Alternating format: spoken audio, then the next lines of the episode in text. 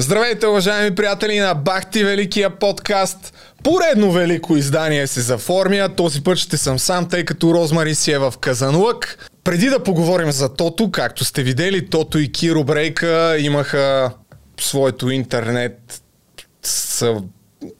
няма да го определям какво е, по-късно ще поговорим за това, но а, искам и се да кажа няколко думи за структурата на този подкаст, тъй като трябваше да бъде качен в неделя, защото вече всяка неделя ще има подкаст, надявам се, като вчера записахме една част от а, подкаста с Асен Генов. По-големите фенове знаят, той ми беше миналата седмица на гости и с него в рамките на около 30-40 минути всяка седмица ще правим обзор на най-важните политически новини от седмицата. Тъй като обаче трябваше да си довърша видеото за Боби Михайлов, ако не сте го гледали, отидете да го гледате. А, не можах да изгледам подкаста на Тото с Киро Брейка, а те така отделиха, бих казал, сериозно внимание на моята скромна особа. И тъй като аз съм на мнение, че не просто отделиха внимание на моята особа, а се подиграваха с името ми, аз когато това се случи, няма да си мълча, няма да си мълча и днес. И понеже коментарите под видеята на Тото са спрени, той винаги е призовавал хората да си правят изводите.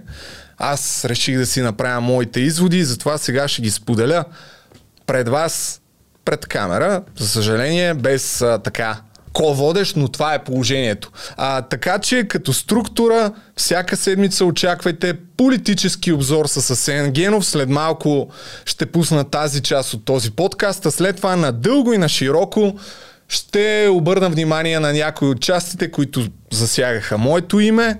Преди това обаче, преди да съм казал каквото и да било, тъй като и Тото и Киро Брейка засегнаха разговора за мъжеството, специално към Тото се обръщам, тъй като там Киро Брейка е ясно положението.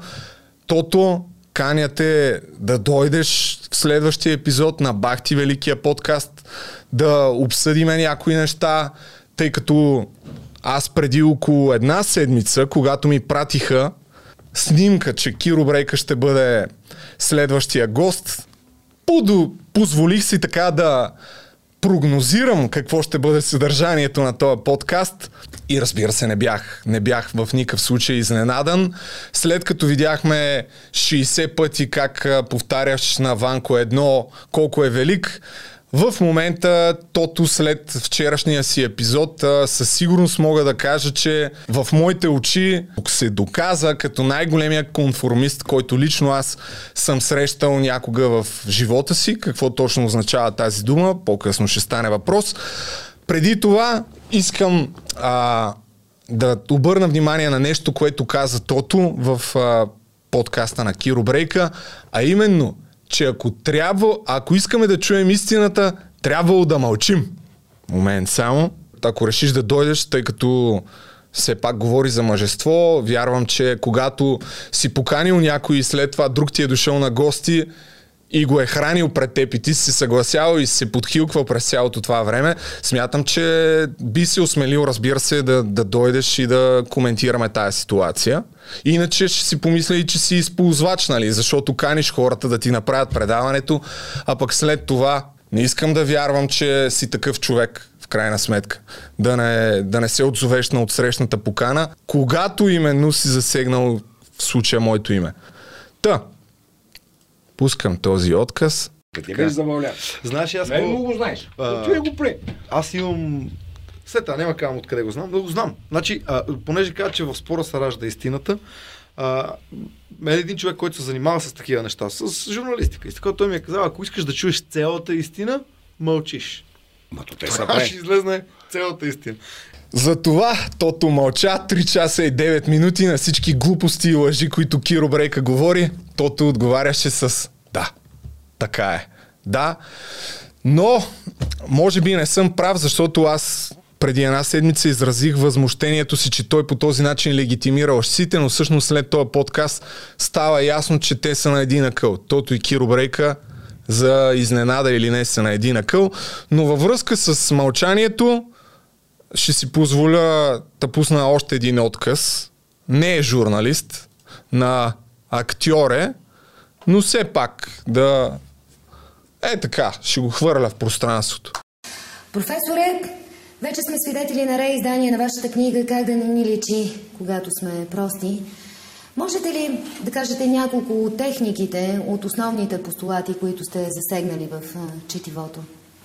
Основно в книгата аз се занимавам с а, превентивните мерки, които човек трябва да положи, когато е прост, за да не се разбере.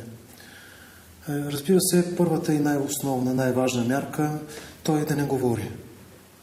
Да не издава каквито и да било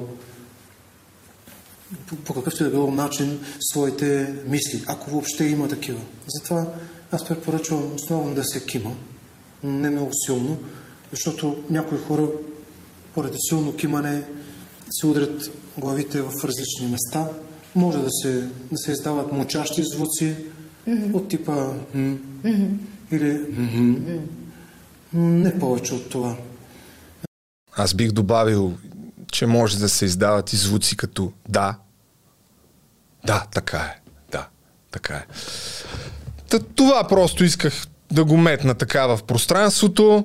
След малко, пак повтарям, ще направя по-задълбочен анализ на този разговор, който за мен доказа, че Тото е... А, той си мълча дълго време. Аз а, имах една така в, а, в Фейсбук, основно съм изразявал позицията си, че хората с влияние, особено сега след войната в Украина, трябва да заемат категорични позиции по важни политически въпроси. Той дълго време така мълча с неговите гости, но дори в малкото, което каза в а, разговора с Киро Брейка, стана ясно, че човека е по всяка вероятност антиваксър, освен симпатиз... симпатизант на Киро Брейка. Смята, че украинците, голяма част от украинците са посрещнали руснаците с а, надежда, че ще оправят държавата им, но затова по-късно ще си говорим по-подробно, а до тогава тото още веднъж ти казвам, разбрах, че с Киро сте машкари. Заповядай, съвсем официално те каня. Аз ще ти пиша след като свърши подкаста. Да дойдеш тук, може да вземеш и Лъчо, който в, неотдавна в неговия подкаст заяви, че аз се държа като женски полов орган. Така че сигурен съм, че ще изнесете един урок по доблест, по достоинство и в никакъв случай лицемерие, нагаждачество, и конформизъм. Сега пускаме честа с Асен Генов, а след това продължаваме. Вече сме тук с Асен Генов. Миналата седмица, както знаете, той ми беше на гости и днес ще правиме контракоментар с него. Благодаря ти, че прие. Удържахме си на думата и да, двамата. Да. Започваме тази рубрика обзорна Това контракоментар. сътрудничество. Абсолютно. А идеята на зрителите още веднъж да обясня е вече всяка неделя да правя подкаст като един сегмент от Бахти Великия подкаст ще бъде с твое съдействие да правиме обзор на най-важните новини според теб и според мен, по-скоро според теб, а, от седмицата. Така че с какво предлагаш да започнем този изключително ценен сегмент от Бахти Великия подкаст? 100 и няколко, 102 или 103 дни война и България. Точно така. Имаше бежанците. Много... Бежанците, Копейкин, стигна се почти до бой в парламента, и Базарта, среден пръст. А, така че може би хронологично мисля, че първото нещо, което се случи, беше изказването на Калина Костадинова относно бежанците, което предизвика така шум, тъй като сме сериозна продукция, аз съм подготвил да пуснем и видео. Малко кратко откъсче от това изказване и после ще го коментираме. Ставам пред вас и българи, и украинци, пред всички хора с пълната увереност, че екипът на Националния щаб, всички областни управи и местни кризисни центрове направихме повече от невъзможното, за да подсигурим на хората, бягащи от война, сигурен и топъл дом, уют и сигурност. Направихме абсолютно всичко, за да не се налага да разпъваме палаткови лагери, както е в останалите държави. Ясно и открито заявихме, че България не може да си позволи повече да издържа украински граждани в хотелите на първа линия по морето и очаквахме, че ще получим разбиране. От самото начало бе съобщено, че тази мярка с хотелите е временна и цели да им даде време, в което да се чувстват спокойни и да си стъпят на краката. За наше огромно разочарование, замяна получихме масово специфични и персонални желания, които категорично няма как да бъдат удовлетворени. Спирам. Тук няма да го слушаме цялото. А, поне в моя фейсбук, включително и аз, а, бях меко казано шокиран от това изказване, тъй като демонстрира отношението на цялата държава към един, не един, но голяма част от, от хората, които бягат от война преди всичко. Не са дошли тук на курорт. Госпожа Константинова може би няма да излезе да й подарим един тълковен речник или синонимен речник на български язик, в който да прочете думичката достоинство. Достоинство, достоинството е застъпено и гарантирано и в българската конституция. Напоследък Германия е така, сред водещите политически теми, тя кога не е била. В първия член на Конституцията на Германия достоинство също е много сериозно застъп. То е неотменимо право. право. Определя се като неотменимо право, неотчуждаемо право и така нататък. С това изказване госпожа Константинова, макар и може би да акцентира върху реални проблеми, свързани с най-вече с комуникацията на българската власт, на българската държава с беженците от войната, тя го прави по начин, който струва ми се уронва достоинството на тези хора. А, не може да се ползва такъв речник и такава риторика да се ползва, която създава услушащия впечатлението, че това са едни капризни хора, които искат да изтласкат българите от тяхното изконно право да си почиват на Черно море, а, искат да пребивават за сметка на българина, на българския пенсионер, едва ли не да пребивават в а, петзвездни хотели на първа линия на морето. М, Тази риторика е вредна, тази риторика е против, затова предложи госпожата да й подарим речник на български язик, против достоинството, уронващо достоинството. Подобно поведение уронва достоинството на тези хора. И това е най-важното, за да можем да, така да мислим и да коментираме отношението си към беженците, първо ние трябва да разберем какво се случва с тях. И това е отговорността и на властта, и на хората, които създаваме информация. Ние сме от тази страна на информационния поток, която го създава. Да обясним, че това е война, предизвикана от ясното зло, така, определяемото зло а, и агресора. И в този случай агресора и това зло са Русия, а украинските жени с техните деца, някои от тях бягат с по 3-4 чужи деца идват в България, защото родителите им не могат, примерно, да, и те да, са, и да емигрират, да, из, да, да излезат от Украина. А, те са жертвата. И през точно този разговор, който липсва и в медиите, и на ниво политици за злото, за агресора, за доброто и за жертвата, ние можем да осмислим, ценностно да осмислим отношението си към беженците.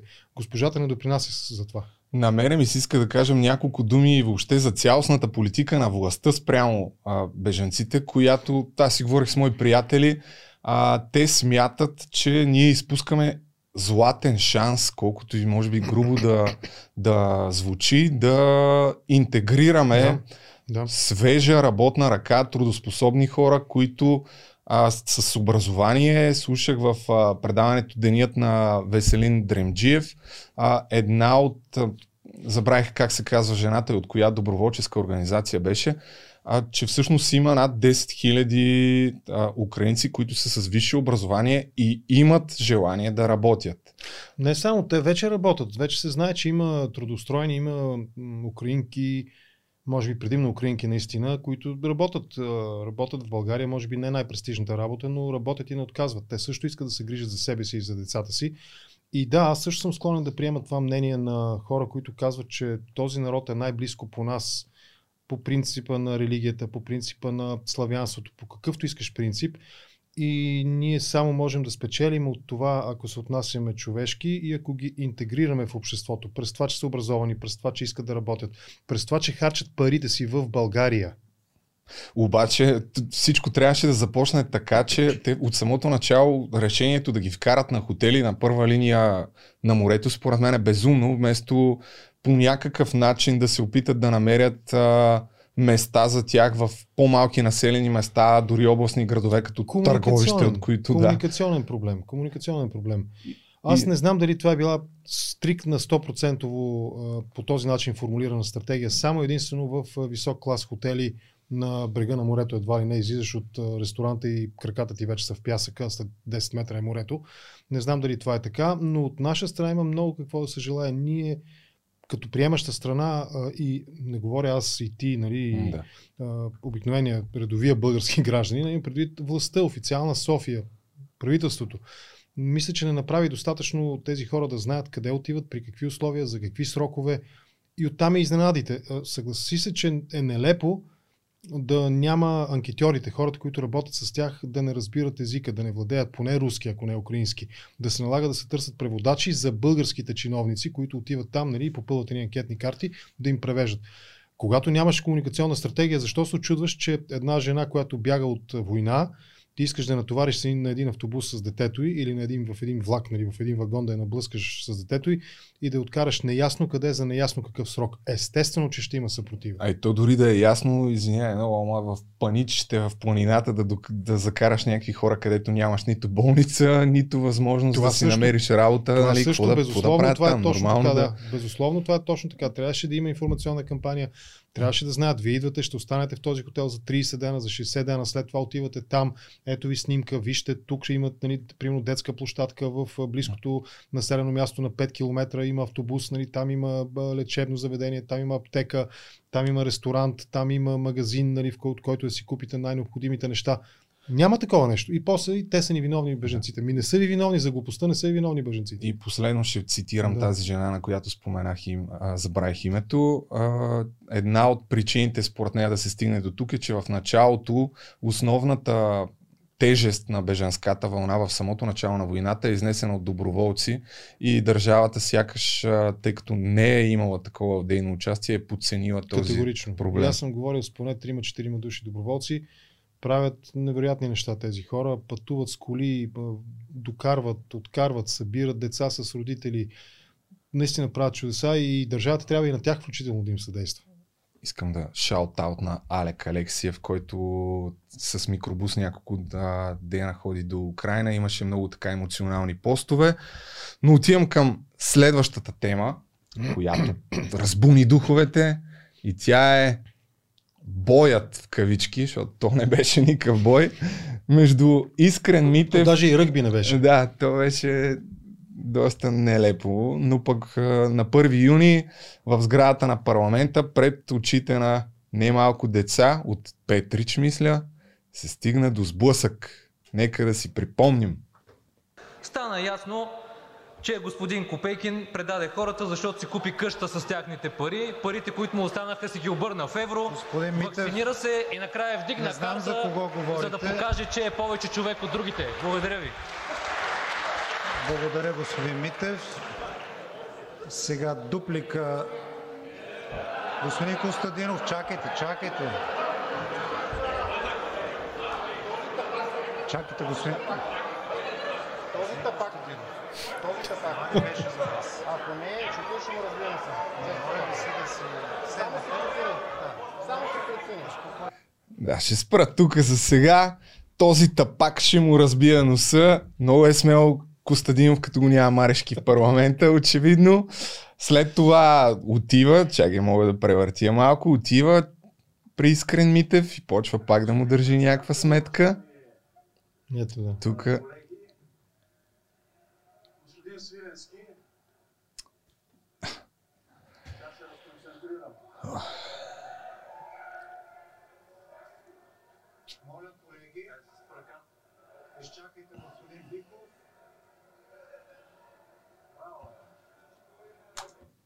Какъв е твоя прочит на тази ситуация, като започнем от изказването на Искрен Митев и след това реакцията на Костадин Костадинов? Ох, ох, ох. Митев отговори адекватно в интерес на истината. Аз а, се забавлявах истински и го нарекох а, трол на седмицата на парламента, безспорно, в а, добрия смисъл на, ироничното, на, на ироничната формулировка. След това по пътя, то мисля, че и пусните на Костя може да се прочете, той го нарича Охлюв. Да. И Митев на другия ден беше с вратовръзка на Охлюви, нали? И точно това каза, понеже ме нарече Охлюв, нали? аз съм си сложил такава връзка. Но това показва нивото на власт и опозиция в България. А, понеже започнахме в началото с Германия, какъв е политическия разговор в Германия? Фридрих Мерц, който е лидер на опозицията, а, атакува, и това е нивото на политическия дебат и спор в а, Бундестага, в Германското народно събрание, атакува канцлера Шолц за това, че той се страхува да произнесе фразата, не, произ- не произнася фразата Украина трябва да спечели. У нас разговора, политическия дебат е това. Та пак ще ти разбия носа, Охлюв Да. И други производни. А когато политиците са на това ниво на изказ, какво да очакваме надолу вече? Какво се случва надолу? Каква беше? Константинова, нали така беше? Да. Калина Кон- Константинова, Калина да, Калина Константинова. Константинова. Тя пък, тя пък се кара на украинците, че са капризници и искат лукс, едва ли не за сметка на българските граждани. Как завърши този разговор в Германия и как ще завърши у нас? Ще видим у нас. В Германия завърши с това, че външният министр Анна Лена Бербок, тя каза ясно, Украина трябва да победи. У нас ние виждаме какво става. Охлюви, щупени носове и други подобни така, терминология използват нашите политици. Като, като каза трол само по-рано, забравих да кажа, че докато Искрен Митев от трибуната говореше, а, така, председателя на парламента тролна жестоко, нямам, пред, Не, казах, дори не знам нямам за кого. представа за кого говорите. Копейкин, който не обича да го а, Който наричат отрича, Ко- да, да. отрича, че е Копейкин, се тригърна бясно. Се разпозна се, да. Обаче сме длъжни да споменем, че след това той излезе с опровержение, че няма влогове в евро, че не бил а, крал от партийната субсидия, нещо, което нали, се тръби от известно време след а, разследване на Васил Иванов а, по нова телевизия с официален документ на прокуратурата. Но всъщност забравя, аз пак ще напомня за една лъжа, която самия и той забравя, че 2017 година, преди да влезат в парламента, те категорично заявиха, Че че, ако вземат субсидия, ще я дарят 100%, а не 5-10 половин процент. 100% от партийната субсидия ще я дарят.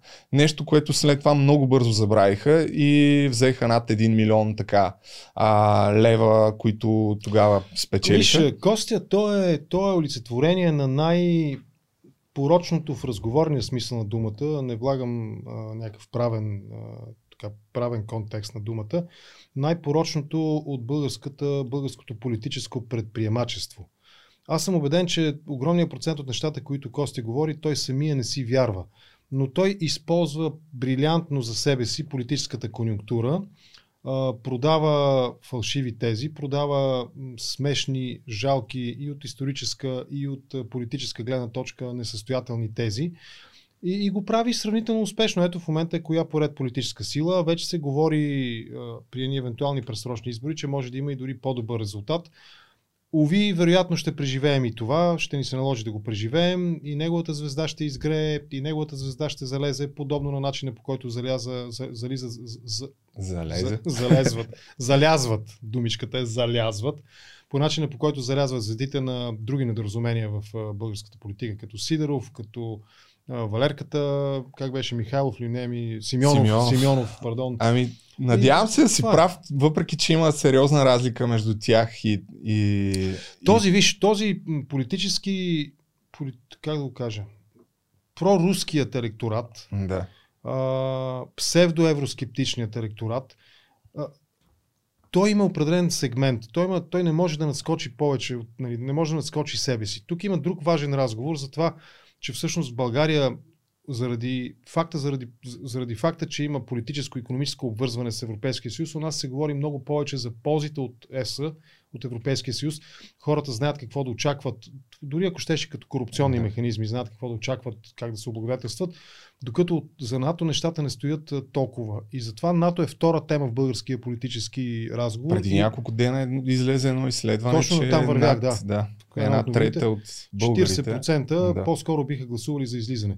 Това е защото ние не знаем, не знаем ползата. Нали? За НАТО Да. по-малко се говори и сега войната в Украина би трябвало да събуди този разговор и би трябвало да го засили, да го катализира, така че да разберем каква е ползата от НАТО. Костя и неговите колеги се опитват да се противопоставят Като на това. казваш неговите колеги, да из, извадил съм още едно а, изказване на Цончо Ганев, заместник председател, мисля, на Възраждане, просто за да се види, че тия хора фърлят бесни лъжи в а, пространството, само и само да по някакъв начин да трупат политически дивиденти. инцидент, който е застрашил О, да. ядрената безопасност. Възниква пожар, много тежък пожар след разлив на масло. Няколко стотин литра масло изтичат от главната циркулационна помпа.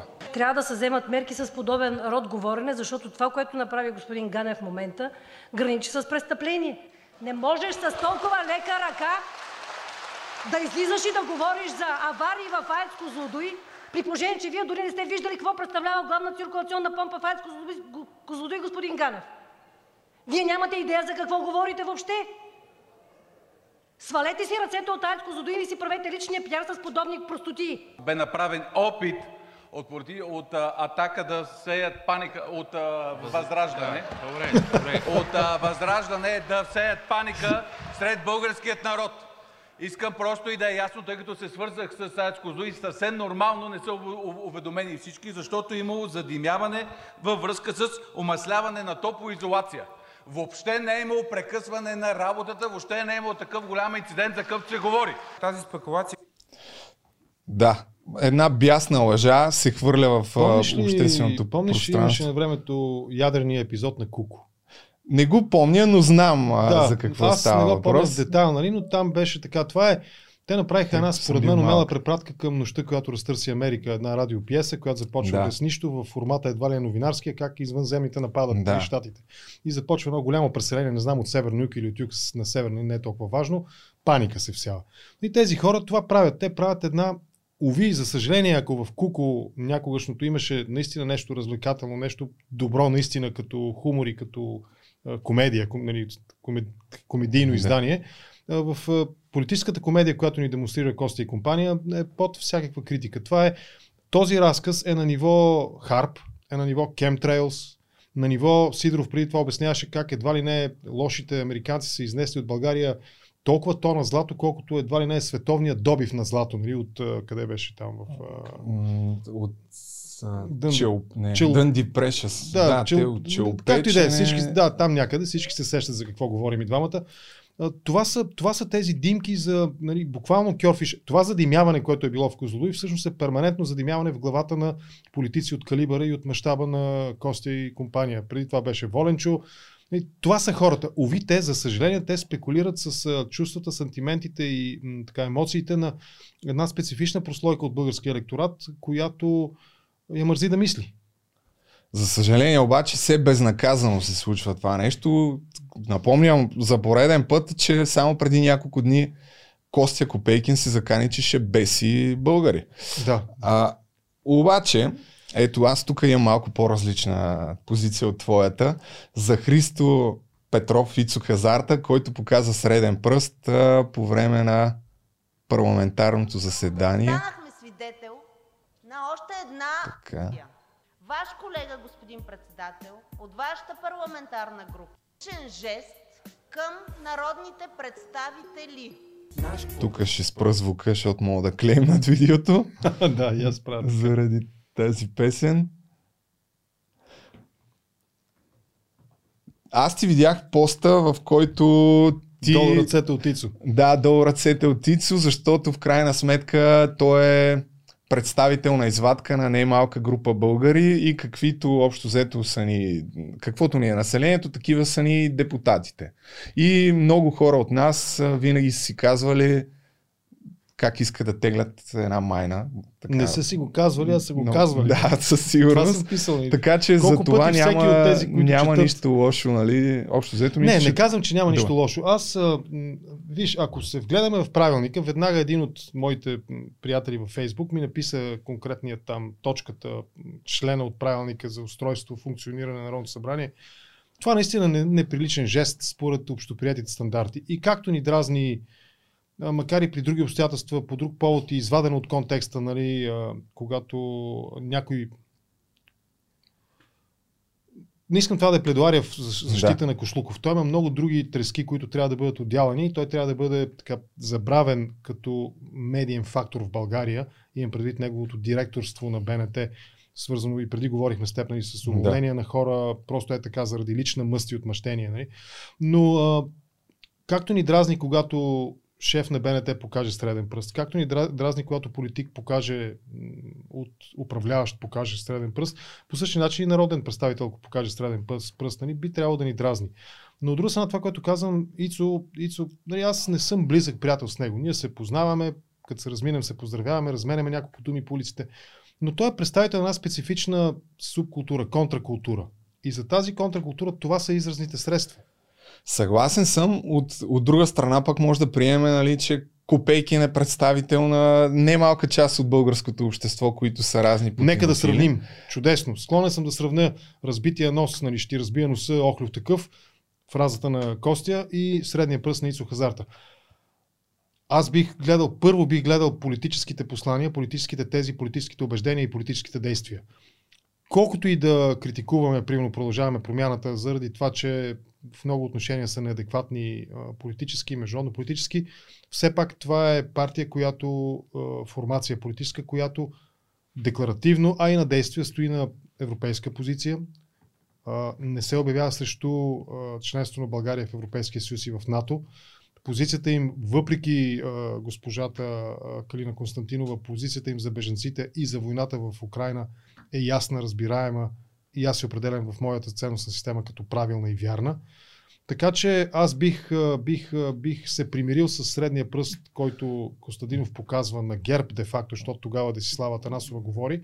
Бих се примирил с това, но не бих се примирил а, Ицо Хазарта ли? Да, да какво казах? Лапс? Костадинов. Да, средния пръст, който Ицо Хазарта показва на ГЕРБ, говорейки и слушайки да. по, това време нали, Десислава Танасова, бих се примирил с това, но не бих се примирил никога с а, проевразийската позиция на Костадинов. Да, да, на мен също ми е забавно, просто според мен така те почват да губят дори една част от симпатизантите, които, За които да. имат те и по някакъв начин може би издава и някакво... Ми хората се учат се, учат да. се в движение. Той сами аз нали, слушам и неговите изяви ги следят от парламента. Видимо се притеснява, когато говори, независимо, че неговата дикция е така. Той говори бавно и се опитва да артикулира да. ясно думите.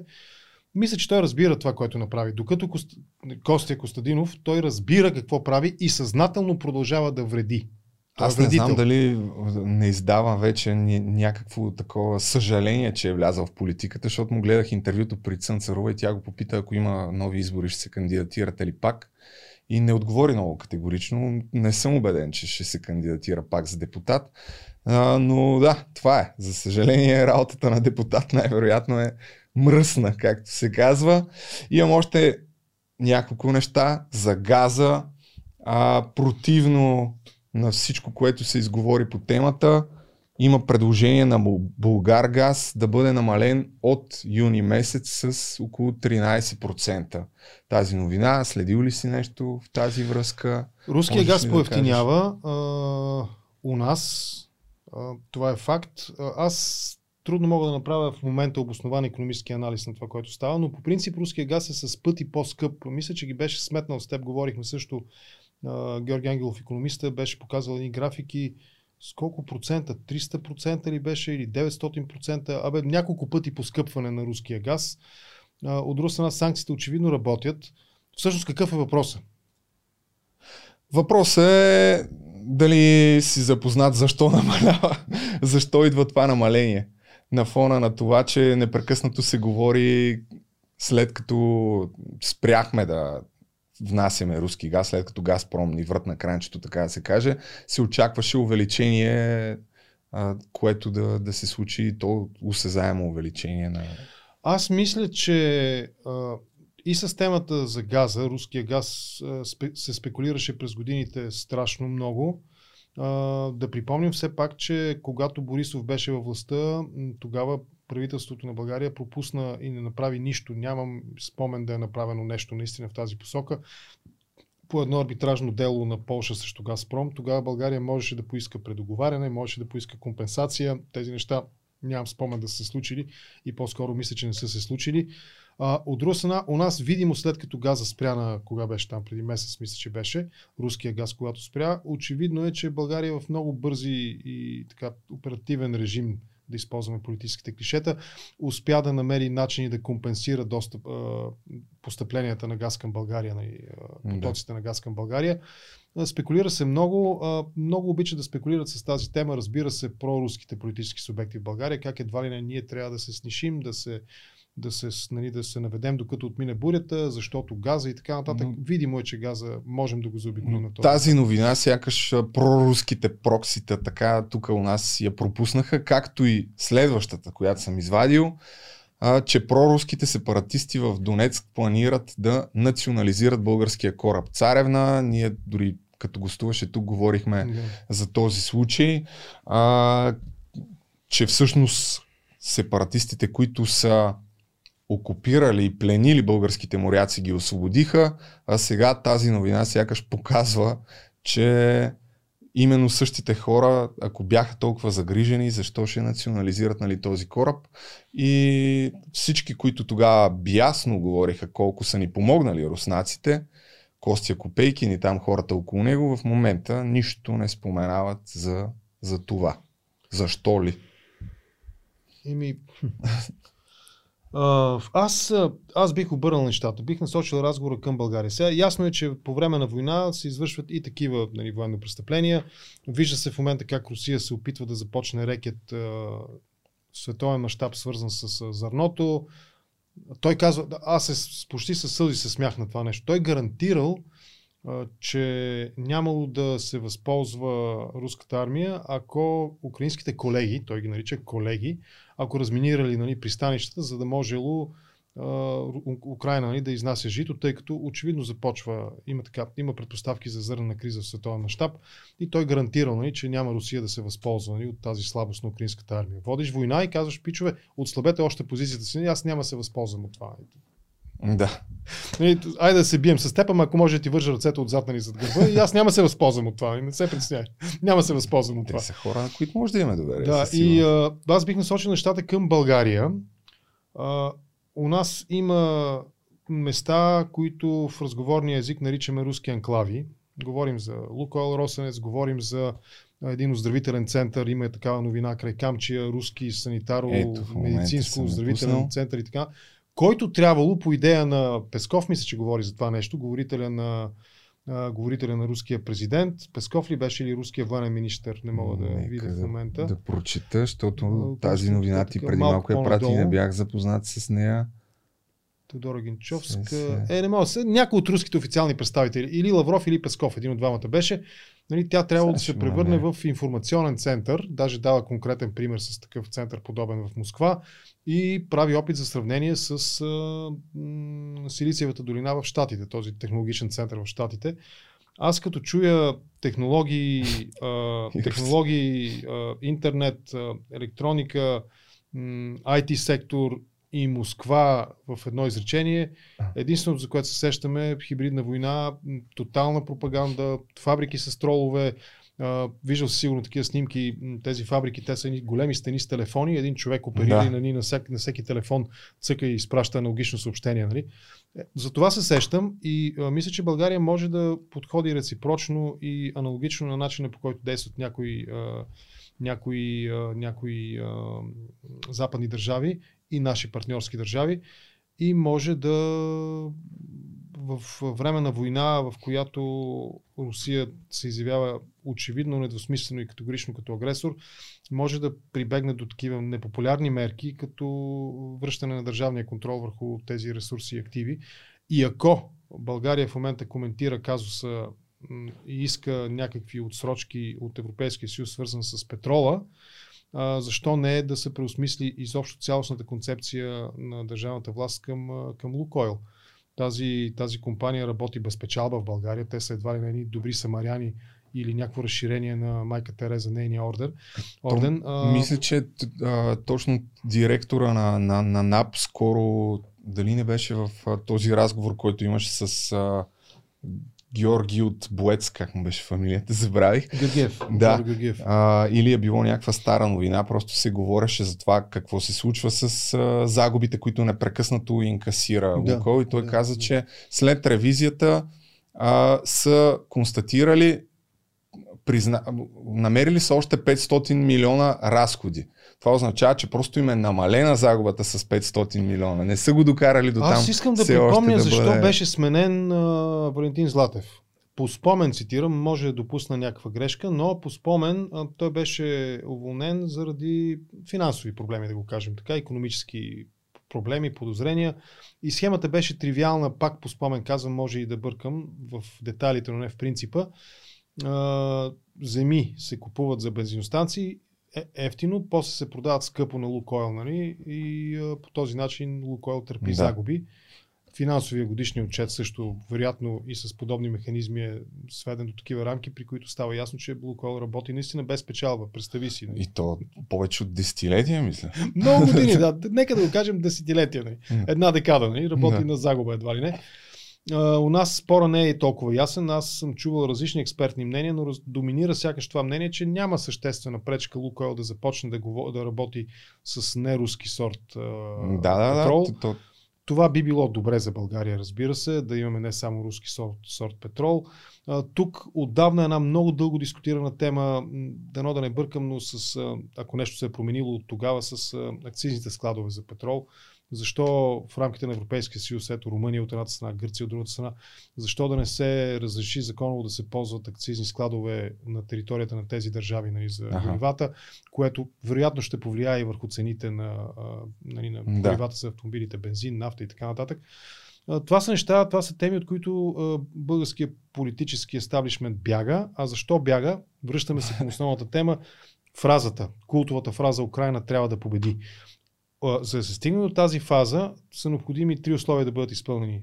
Тя е третото. Първото, разбира се, това е нашите политици да се освободят, ако от тях някъде го има това усещане, че може би някои нещата ще се върнат както едно време и ще може с Русия по същия начин, нали, ахо, ихо, шушо, мушо, джиджи, биджи, ни, дай ми нати отношения, дай ми нати отношенията, ще можем да ги запазим.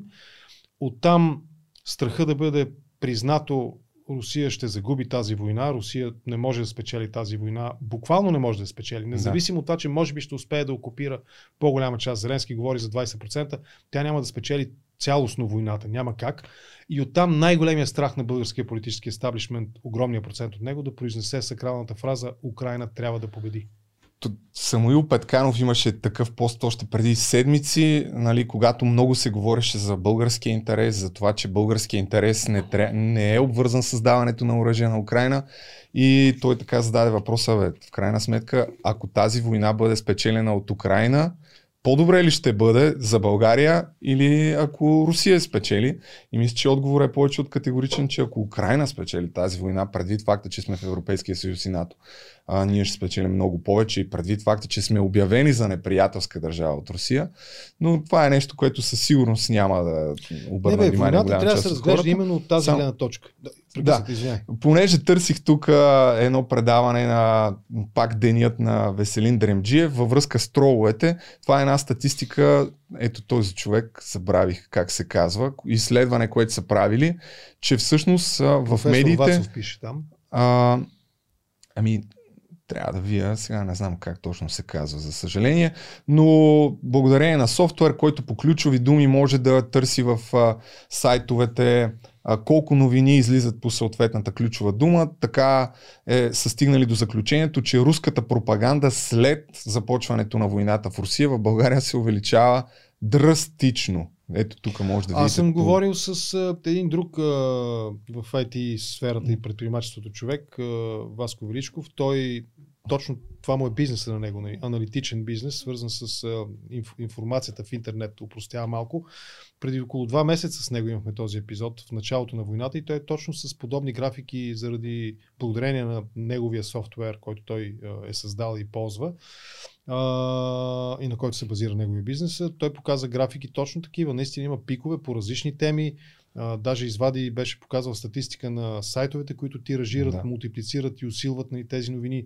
Ма нищо чудно, това е част, Дори- от, част от тяхната военна машина е и пропагандата в И интернет. всъщност другото интересно е, че а, влизането на, на тази пропаганда в България става 2013 година, когато започват протестите на Евромайдана в Украина и вече масово, вече след като е свален Янукович, тук има пак такъв пик, се наблюдава. Аз мисля, че тя не е 2014 излизала в България, от България тази пропаганда. Просто има някакъв а, пик конкретно Да. с, а, с такава терминология, с новия ред, така да се каже, за новата Русия, за това, че а, НАТО и САЩ водят такава война, тъй като това е една от тезите във връзка и с 100 дни, може да направим този преход, че Русия не е нападала Украина и че от край време просто И аз не се съм бил води... никога в твоето да. студио. нали? Да, така че а, предпоследен въпрос, може би последния ще е нещо за Нери Терзиева. Аз не съм имал честа да я познавам,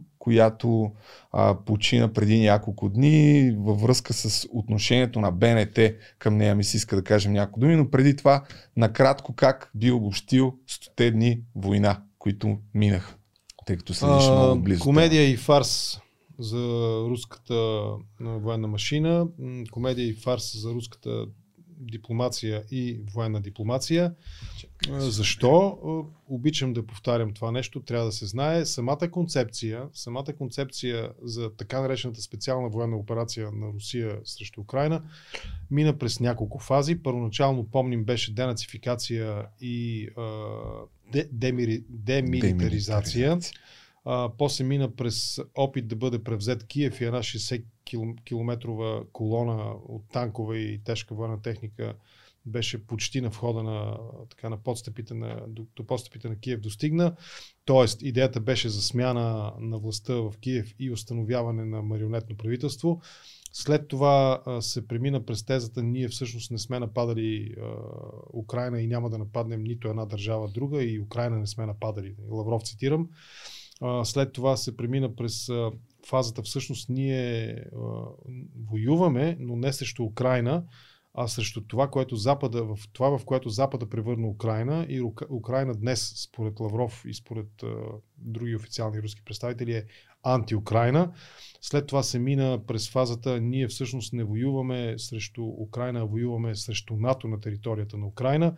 След това се премина през фазата, всъщност а, ние а, се защи- защитаваме от Запада, който иска да установи марионетно правителство в, в Москва. Не, Да. в, не в Киев, а в Москва. Запада иска да смени властта в Москва и да установи марионетно правителство. И последната фаза, но няма да е последна, нали? на този етап последната фаза е така в обясненията на така наречената специална военна операция. Дмитрий Медведев казва тази война е всъщност война срещу а, война за установяване на нов, на нова, така, трябва да го цитирам дословно, война за установяване на нова, неамериканоцентрична архитектура за сигурност в света. Ето това е. Страхотно. Има развитие.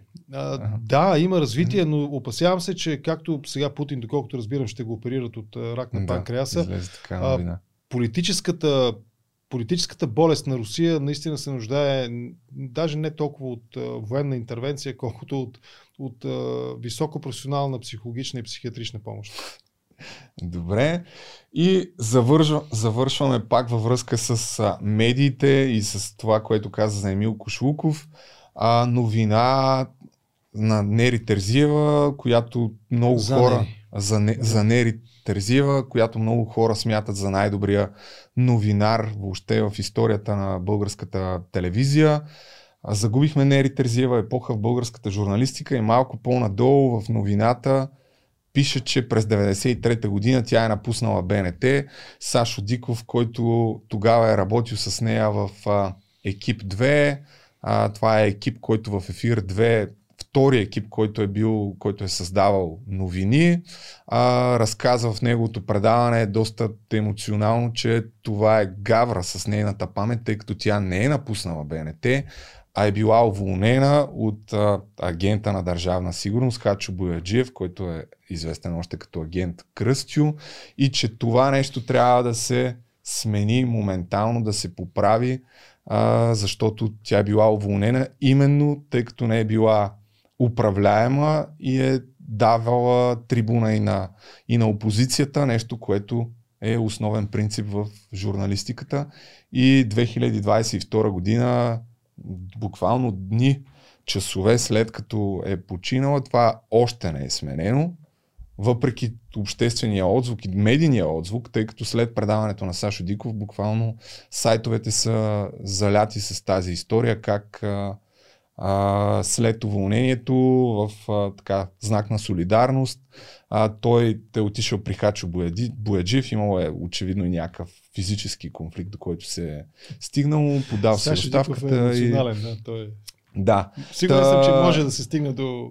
Та може би това продължава да говори за това на какво ниво е БНТ. И... Солидарност. Акцентът ти, доколкото те разбираме, е солидарност.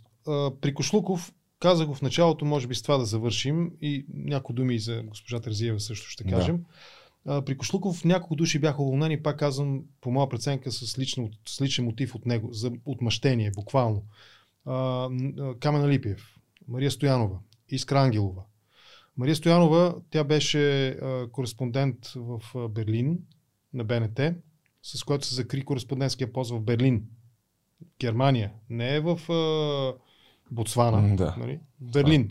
Съм пропуснал. А, тя беше а, председател на СЕМ при неговия избор, когато бяха скандалите около неговото основателно предизвикащо съмнение за, нали, за това, че може би не съвсем достоверен документ, свързан с неговата работа в телевизия Алфа.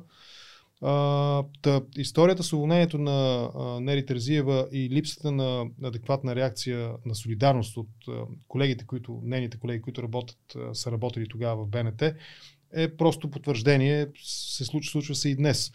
А за нея лично аз, наистина аз много малко я познавам лично, няколко съвсем инцидентни срещи и няколко много топли приятелски разменени съобщения от нейна страна ни във Фейсбук, когато сме обсъждали някакви неща и, и съм е молил за съдействие. Наистина по начина по който към мен се отнасяла, прекрасен човек мога да кажа. И това още повече засилва факта за, засилва факта за липса на солидарност. Не може наистина тези неща трябва да се припомнят. Когато спрямо журналисти от медии или от политици е имало несправедливо отношение, за самите журналисти ще е добре, ако те не мълчат, ако Да. те говорят, ако те се противопоставят, ако те действат наистина като гилдия, която осъзнава своята сила да информира. В спорта има много жалки примери, а, но това е друга тема на, на разговор, но пък тъй като предстои да говоря и за черното тото сега, аз ти благодаря. И аз благодаря. А, конкретно говоря за едно изказване на Кирил Домощиев, когато репортер на BTV дори а, го питаше за празни места. На, не знам дали си го гледал. На трибуната. Да, и той къде видя празни места, бе. Олигофрен. И тогава всички други журналисти мълчат. Но има много такива примери, както и да е. Благодаря ти за това гостуване. и До следващата седмица, както се казва. Продължаваме напред. А сега е време да си поговорим за Тото и Киро Брейка. Разбира се, хората ще кажат, че аз го правя, защото си търся гледания. Не, защото отново повтарям това, което казах и в началото. Когато някой се подиграва с името ми, аз няма да си мълча. Какъвто бе случая с тези двамата симпатюшки. Мислех да говоря и за Цанов и неговите глупости, защото той малко след видеята, които правих за него и разговора, който имах, така намали политическата пропаганда до предното видео, когато изкара някакви конспиративни теории, как а, символите в Евровизия били сатанистки, което се оказа всъщност, че кажи рече едно към едно копирано от един а, YouTube канал за руска пропаганда. Но това е друга тема, няма да се занимаваме с това. Имаме сега а, да си говорим за тото. Аз съм си изкарал тук вчера си причиних Brain Damage да изгледам целия подкаст. Изкарал съм си някой от а, така параграфите и пасажите, които смятам, че е добре да се чуят и да, и да коментирам. Но преди това искам да, да кажа, че една част от нещата, които в момента ще кажа, а, ги споделих с Тото след неговия подкаст. Имаше и други хора, може да, да го питате дали лъжа. След като свърши подкаста ми с него, там като му ходих на гости, си позволих така да му дам някакъв съвет, разбира се, непотърсен, че ако иска да вдигне, нали, от моя гледна точка, да вдигне нивото на, на подкаста си, тъй като със сигурност има качества да разговаря, да предразполага хората и така нататък, да, ако иска да го закара на следващото ниво, просто трябва да бъде понякога една идея по-критичен към гостите си. И му дадах пример, че е малко така нелепо, нали, според мен, разбира се, да ти дойде Ванко едно на гости, който е доказано осъден престъпник, провалил живота и съдбите на вероятно не малко хора и ти да се държиш, държиш конформистки и да повтаряш колко е велик този човек в продължение на 2 часа, около 60 пъти. Та, умишлено не го направих по време на подкаста, за да не излезе, че нещо се заяждам. Но, след като видях този подкаст с Киро Брейка, аз се убедих, че той човека просто е на едно мнение с, а, с такива хора. Какви са те? Лъжци, сводници, тотална утайка на обществото, по мое скромно мнение, разбира се. И, и когато някой човек като Тото се асоциира с огромно желание, защото той заяви, че му е приятно в неговата компания, на мен ми стана малко тъжно, но това, е, това съм аз, нали? това са си мои лични драми. Та, сега ще споделя нещата, които според мен са притеснителни. Защото а, освен всичко останало, човек с влияние като Тото легитимира доказани лъжци като Киро Брейка и сега ще дам конкретни примери от този разговор. Стана ясно че той има желание да продължи да легитимира тези хора. Та, започваме малко по малко с откъсчета, които имаше от подкаста, след това ще ги коментирам и така. Ще видим, ще се постарая да бъда максимално кратък. Тото в моя канал, Тото Йото в YouTube и слушате при Тото в Spotify. А така, това до тук ясна работата. Днес мой гост е, вие сте видяли кой ми е гост, де, това е ясно. А, но днес мой гост е един човек, който а, каквото му е на душата, това му е на устата, изобщо не му дреме кара, другите да се съобразяват с него, това е нещо, което на мен ми харесва, че с истината трябва всички да се съобразяват. Не убивайте вестителя. Деца вика. Така че той идва, казва истината, казва своята истина, казва какво мисли, а ти трябва да се оправяш с истината, а не с неговото мнение, защото неговото мнение много често е просто истина, за която хората са сърдити на него. Но това е истината. Какво да направим? Така че при мен е той, некога имаше едно такова предание злите езици. Не, той не е за език. Той е езика. Той просто си казва това, което на душата, то излиза. Ето така трябва да бъдете вие. А вас, вие при вас е повече обратно. Излиза, ама от другата страна. така че сега ще гледате откровение. Да, без Миглена Ангелова. Не е искрено и лично, но въпреки това ще чуете Аз само като го чух това и нямах особено голямо желание да продължа да гледам, но това е. Затото Киро Брейка е рол модел, човек, който казва истината и човек като когото вие трябва да бъдете. Това е човека, само да ви припомня. Това е човека, който след като започна войната призова Русия да прати освободителни ракети на територията на България. Това е човека, който малко по-късно казва, че ако руснаците дойдат тук да ни атакуват, че ги посрещне с хляб и сол. Това е човека, който е разказва с гордост истории за своето сводничество, как е пребивал някакви жени, които е карал в Испания да проституират, който се е занимавал с най-жалките дейности, такава лона би мутра от 90-те, ама на достатъчно ниско ниво. Неграмотен, необразован. Това е човека, който вие трябва да следвате за тото. Но хубаво е, хубаво е, че маските падат. Аз се радвам най-после наистина, че този човек заяви позиция.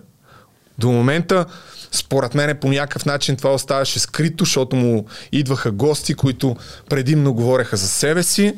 И удобното да, да, така е, да, да, така е и разговорите за живота можеха да бъдат така замаскирани за истинските позиции по важни теми на човек като Тото, но ето, случи се човек като Киро Брейка да го разкрие. Продължаваме с друг важен сегмент, който е свързан с не с истината, а с лъжата и с лъжите. И паметника го снимах там, където са убити там 3-4 жени, двама души от фашистите, ама то ти не мога кажеш. Разбираш, защото трябва те са били много добри тук, като са били. Само руснаците, като са минали, са ебали. Ами Те за и на жените им са да. Примерно, ти що не знаят, баба Пена дал не му и дала тя. Да. Защото дете не е била ебана, разбираш. Сега много ги трънкат те, както им дойде на акъла, но съм роден там и съм две-три години съм бил на село съм. Да. Да, така е. Тук аз съм леко съм вече и погносен, особено след като започнах и по-сериозно да се интересувам от темата за комунизма. Напомням ви, че препратката на Киро Брейка е за окупацията от Червената армия, която се случва от 44 до 47 година. Гледайте филма, документалния филм Второто освобождение, ако не знаете за какво става въпрос. Как 200 хилядна армия влиза на територията на България, окупира, граби, убива, изнасилва българските жени в продължение на години, се гаври с народа. И след това в продължение на десетилетия тази история и тези факти, защото това са факти, са крити от масово от хората от комунистическия режим. И, и 2022 година, десетилетия по-късно, идва Киро Брейка, няма да го определям, и заявява за този период, го описва с едно изречение. Ам тия руснаците идвали и били и бали. Ам тя баба Пена, тя шот ни била и бана, тя зато и ни тъй, тъй говорила. И тото, да, така е, с усмивка на уста. Това, уважаеми приятели, е жалко. Разбирам, че не е запознат човека, че със сигурност не се интересува от тая тема, но е жалко. И е добре посредствеността да бъде изобличавана и аз след тая война си отключи нещо си много сериозно в мен. Имам нулева толерантност към, към такива хора и към техните действия. Защото това, което те правят е да инфлуенсват колкото и колкото и да се опитваш, тото да смяташ, че не го правиш. Че всеки сам си преценял. Разбира се, всеки сам си преценя и аз като един зрител съм си го преценил това, но тъй като нямам възможност да го напиша в коментарите, сега го споделям на теб. Пътоковиш се оказало и, че някой друг е като мен. Така. Та от тук се започва с жалкарската част, която не е истина. Това са лъжи и господин уг, уго, угодния, нали, човека, който угажда на всичките си гости, в името на това да не влиза в конфликт, може би, започва да бълва ужасно гнусни Даже не знам как да го определя. Така, ще се опитам да бъда спокоен. А, и разговора тук скипваме някаква част за на Киро Брейка личните тъпоти и стигаме до рол модела, уважаеми приятели, който трябва да следвате.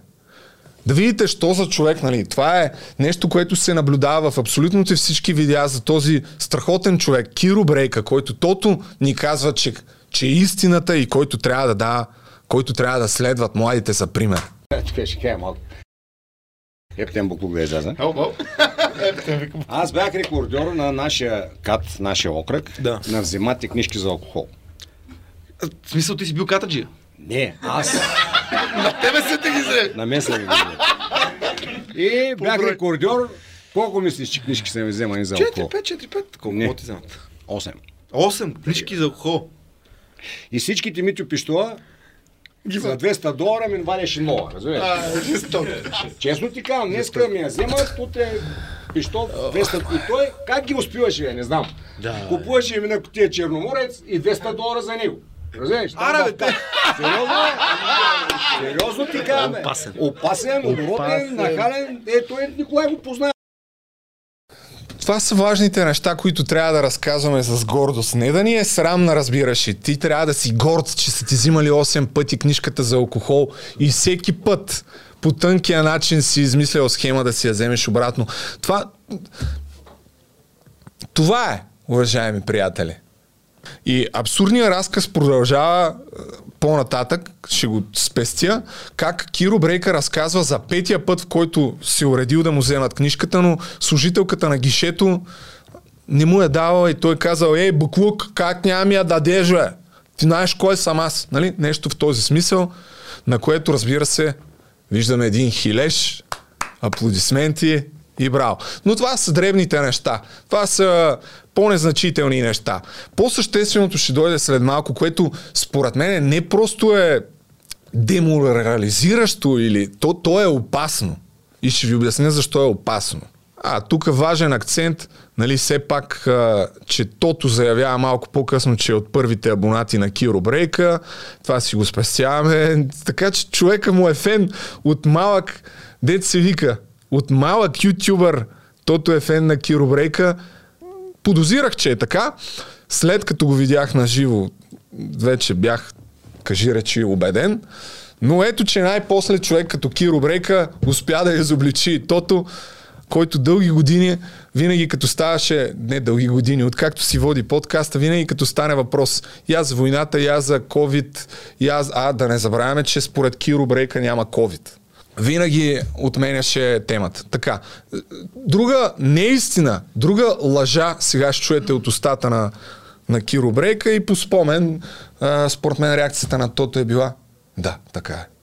Да, така е. Комунистите са били убивали, няма такова нещо, бе. Това са простоти. Аз ма дразни хора. Не, бе, революция без смърт не са праки, знаеш. Не, Без- чакай, бе, ние говорим после, бе, брат ми. Революция без Аз ти говоря за по време на управлението. Не смяната от по време на управлението. Да. Чакай сега, кого са убили? Ние сме били с фашисти. Най-малкото Дан Колов го няма. Айде да говорим за, твой, за твоите, Сега, твоите неща. Да, Колов, там съм спорни нещата. Сега не да аз говоря като цяло за държавата. Значи, Да, аз за това исках да му направим разграничение. Не за взимането на властта, а за периода на управление. естествено, Да. и за взимането на властта. Аз ще ти кажа, примерно, поставям, винаги аз се поставям на място на човека, за да Тото прави разграничение. Разбира се, аз ще се опитам да, да бъда максимално спокоен, тъй като си давам сметка, че Тото със сигурност не е чел кажи речи нищо. Затова ще си позволя Тото да ти кажа, няма разграничение. Между взимането на властта и периода след взимането на властта, след 9 септември 1944 година, не трябва да се прави раз, разграничение. Защото те, комунистите, сиреч, са продължили да убиват масово хора. И това не, не са някакви фантасмагории, разбираш ли. Това не са теории. Това, че ти вярваш на човек, който ти казва, нали, от едната страна, сега ще ти кажа какво стои от едната страна и какво стои от другата страна. От едната страна седи мистър Пропър, Киро Брейка, вечно ходещия с потник, тип, който претендира, че е много чистоплътен, изкара две години в YouTube с един потник на Пума и след това го подари там на, на приятеля ти, който е прекрасен актьор. Поздравление за него, нищо не искам, Анди, не искам да казвам абсолютно нищо лошо. Така, Та, от едната страна имаме този тип, който разказва истории от живота, които е преживял. От другата страна имаме професори, историци, които са отдали живота си на тази тема, да изобличат тази лъжа, че комунистите не са убивали хора. Напротив, след като взимат властта, продължение на десетилетия, тото, защото ти разграничаваш нещата, са избивали хора и ще дам за пример тук на хората ето тази художествена книга на една от най-добрите български писателки, Теодора Димова, която е написала роман. В нея се разказват няколко истории, така, които са базирани на факти. Но е написана като роман, за да бъде по-лесно разбрана от хора като теб, които някога, не знам дали още са чели книга през живота си. Не, че аз съм голям интелектуалец, но съм си дал сметка, че не чета и съм си дал сметка, че когато ме гледат десетки хиляди зрители, това да бъда прост е престъпление. И ще направя всичко възможно да се образовам, защото хора като теб, които легитимират лъжци като този тип, са опасни. Та, въпреки, че това е роман, Нали? От едната страна имаш Киро Брейка на Киро Брейка фантасмагориите, от друга страна имаш хора като Теодора Димова, която е написала роман, но аз искам да, да прочета на какво е базиран този роман. Започвам. Опирала съм се върху, в благодарности в края на книгата. Така. В текста са използвани скрити или видоизменени цитати от черната тетрадка на Илия Бешков, разкази и повести на, Костадин, на Константин Константинов. Другият тютюн с съставители Пламен Дойнов и Анна Свиткова, митрополит Антоний Сурошки, началото на молитвата, Вирджил Георгио, 25-я до вечерния час. Опирала съм се върху атмосферата на онези години, почерпена от четиритомника на работилница за книжнина Васил Станилов. Писахме, за да, писахме да се знае. Двутомника на професор доктор Диньо Шарланов. История на комунизма в България. Георги Фотев. Дългата нощ на комунизма в България. Стефан Цанев. Български хроники. Йордан Соколов. Недовържени мемуари. Пламен Дойнов. Литературът. Размразяване. Прелом 1962. Цветана Кьосева. Красивите лица на терора. Иван Тутев. От бездънната бездна. Дневник от затвора в Белене. Александър Везенков, 9 септември 1944 година. Иван Минков, Слънчев бряг, лагерът на смъртта. Стефан Бочев, Белене, сказание за концлагера, за концлагер на България. Георги Манов, Черната скала, многотомника на игумения Валентина Друмева. Български свещеномъченици и изповедници за вярата от най-ново време. Богомил Нонев облекло официално. Константин Бакалов, шепот от преизподнята. Веселина Антонова, потомците на баба Тонка и Народния съд. Нататък продължаваме още. Наумишлено ги чета. Има още две страници, в които са цитирани само книги. От едната страна имате лъжци, като този жалък тип – от другата страна имате хора, които, повтарям, са си отдали живота да изобличат тези лъжи. И когато в ефира пускаме такъв тип, Нали, казвам ти го, ти няма да си направиш, нали, няма да си дадеш сметка, аз не го правя заради теб, аз го правя заради хората, просто защото такива хора като теб трябва да бъдат изобличавани. Повтарям, нулева толерантност няма да имам от тук нататък с такива хора. Просто да знаете, какво стои от едната страна и какво стои от другата страна. Имаме сводника, гордия, тип, който 8 пъти са му взимали книжката за алкохол и той всеки път си е плащал за да я взима. И тото, който да, така е, да, така е. И така. Продължаваме напред. Твори светулката, при социализма пак не е вярно, че не е имало църкви. Са глупости, mm-hmm. че не мога да ходиш на църква. То не е глупости.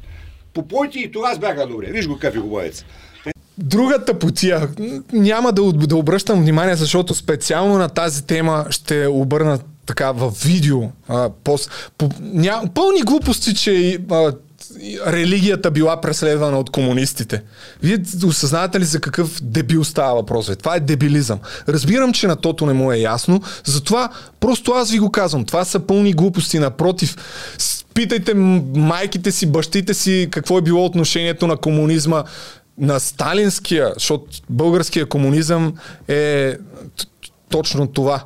Някакво копие под индиго на, на сталинския комунизъм. Отношението на, на това към църквата.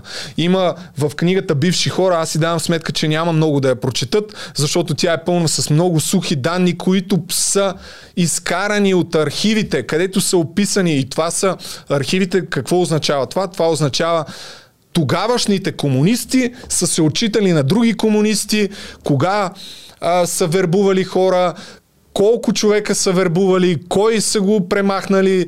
Има един много показателен пример за един свещеник, който са го притиснали до такава степен, че са му задължили, ако иска да си вижда сина, да стане доносник и да напусне църквата. Нали? За такова отношение е имало Както и да е. Това е по-подробно, както споменах. Ще бъде разказано в видео. Отново разбирам, че тото няма знания по тая въпрос, но ли, лъжци като Киро Брейка не трябва да бъдат легитимирани, затова правя това видео. И стигаме до, до една от най-култовите част, когато си повърнах в гърлото, като го чух това нещо. Което вече което тук вече посредствеността, дебилизма нямат оправдание. И не трябва да имат оправдание. Слушайте за какво става въпрос. От Кирчо от този. А ние викаш, наш ще се опазим. Ние не мога да разберем. Ма аз съм Значи, толкова преди ще стане, аз че няма да разберем. честно, аз ще ги посрещна сега пистол. Стига. Стига пъти, Не, стига. Говори, ако руснаците дойдат на територията на България, че Киро Брейка ще ги посрещне с хляб и сол. Във връзка с войната в Украина. казвам, разбираш. Честно ти казвам. Значи, аз съм служил в секретно поделение. Знаеш ли, че аз чух такава версия за Украина? Че Украина всъщност не има толкова проблем, че идват руснаците, защото много от тях вече им е дошло до гуша от техното управление, които са ебали майката на тази държава. Те са като нашите. Само, че уния са имат, уния са имат и нацисти. А, така. Както нашите мутри, само че въоръжени. Това азовците ли са? Да. И не са само те. Да. И най-вероятно, аз имам една теория, глупа. Нали? Теория. обикновено, Глупа. обикновено моите теории зад прави. Разбираш ли? Нищо, че има разни деца чели много. Това няма оправдание, уважаеми приятели. Това няма оправдание. И тук, това, което каза Камен Донев в началото на, на видеото с, което, с това, което започнах, тук вече, че си мълчиш, дори е по-лошо, разбираш ли? Защото разбирам, че няма какво да кажеш. Тото, той чу теория, че, русна, че украинците, голяма част от украинците им било писнало от тяхното си управление и се надявали едва ли не руснаците да влязат и да ги освободят. Той 100 дни, повече от 100 дни се води война в Украина. Това момче, то не е разбрало, бе. Вие представяте ли си за какъв абсурд става въпрос? Бе? Няма как да не съм бесен. Бе. Хора като тебе т- в, с, с тази си посредственост тук вече стават опасни. Не можеш ти да твърдиш такова нещо. Бе. Цял един народ, ти, ти, ти даваш ли си сметка, че има сринати градове с земята? Бе? И ти да твърдиш такива безумици.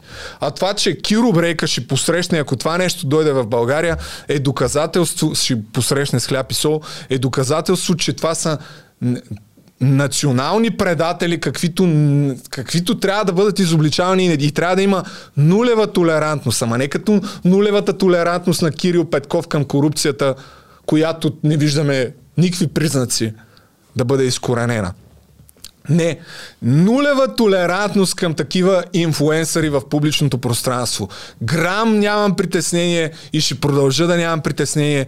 И напротив, още повече, че тук, нали, от тук нататък почва да се говори и за мен, и да заемат моето име, и разбира се позицията на този страхотен конформист. Той след малко ще каже какво и да си машкар.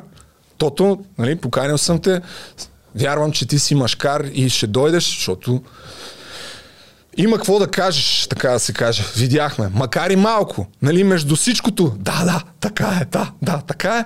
От време на време си отвориш устата и его. От един пасаж разбрахме толкова много за теб. Продължаваме нататък.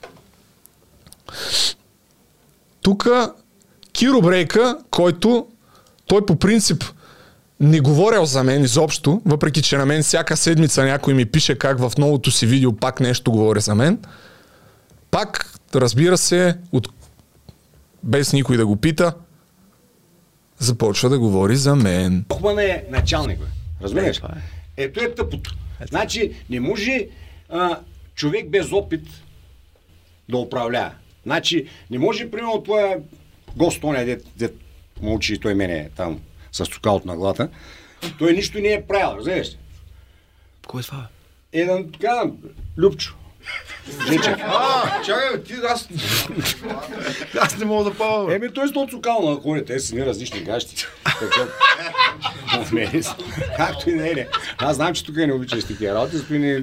Къде не обича, бе? Тото доказано най-големия конформист, когато дойде някой в студиото. Тото разбирам, че ти е смешно, това са смешни неща. Днеска съм с а, стигана на главата, Байкиро. А, това, да, този смях даже няма да го коментирам, то е тъжен смях, разбираш ли? Тъжен смях и то, за съжаление, не е изключение, защото от това, което съм гледал от теб, защото аз след като гостувах в подкаста на Тото, не съм гледал нито един епизод до това. И то защото говорят за мен, не за друго. Просто защото такива хора не просто не харесвам, аз ненавиждам такива хора. Нагаждачи, лицемери, а, страхливци, които когато ти дойде някой на гости, на теб те е страх да им противоречиш. Това го е показвал да не изброявам. И с така по спомен с диджей Станчо, когато му беше на гости, говореше за Спенс, тогава Тото такъв му пригласеше и хранеше Спенс. След това дойде Спенс, Тото обърна палачинката. Да не изброявам както и да е. Правя го е неведнъж. Надявам се, че... Но този епизод е повече от показателен.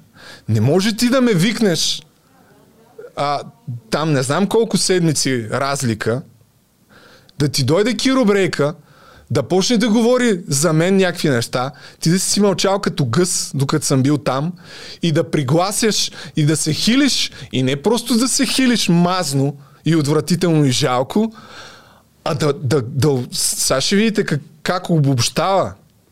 Киро Брейка там е ясно. Не, него няма какво да го коментирам. Него много го боли за истините, които съм казал за него и то, то е видно. Така че него няма какво да го коментирам. Аз искам да обърна внимание на тото, защото Киро Брейка го гледат хората, които му се възхищават, са от тайката на обществото.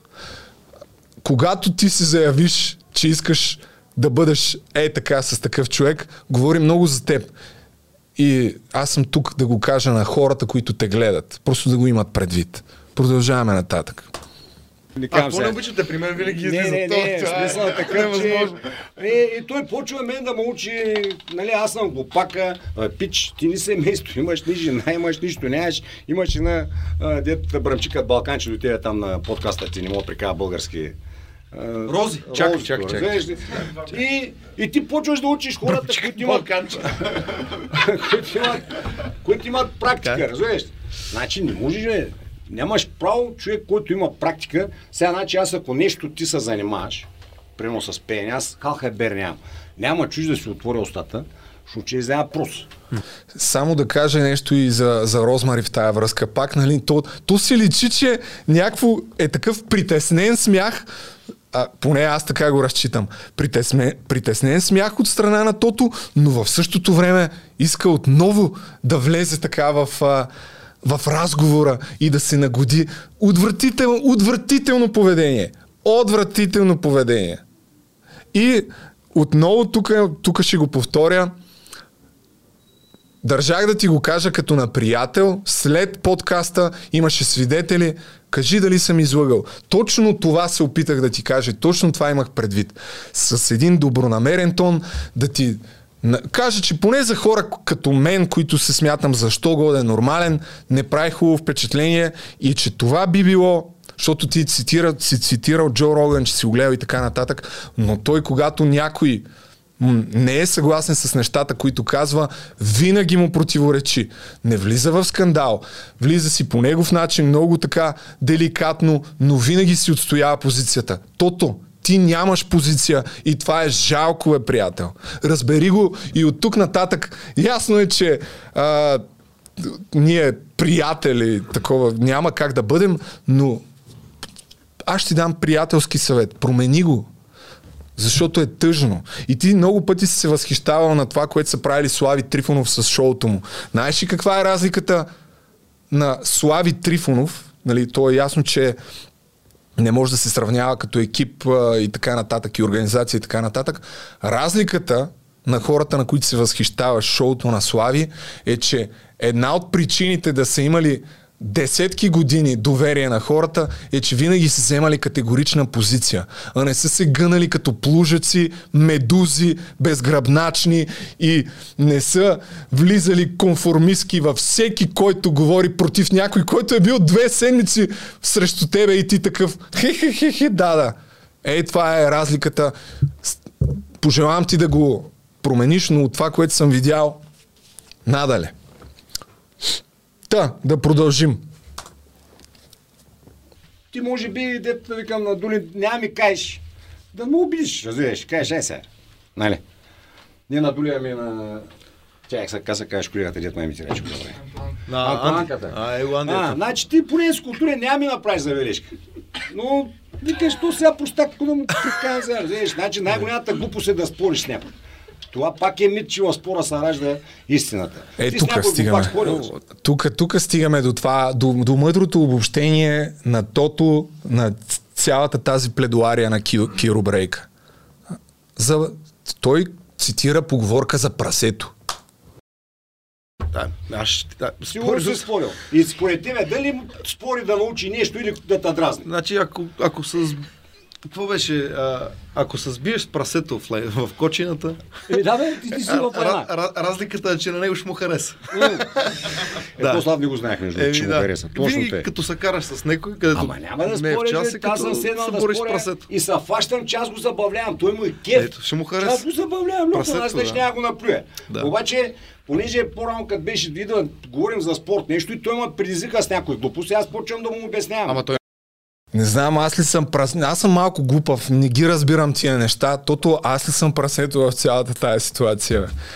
Е, Съжалявам, че ще разочаровам, но прасето е в твоята кочина и двамата се въргаляте, ама зверски се въргаляте в триците, кълта, помията, но от 3-часовия и 9-минутен разговор, в който ти си повторил около 130 пъти да, така е, да, така е, стана ясно, че на теб ти хареса. Защото ти заяви, че много накрая ще стигнем и до там, разбира се. Но мисля, че тук имаше още нещо, на което исках да обърна внимание. на теория.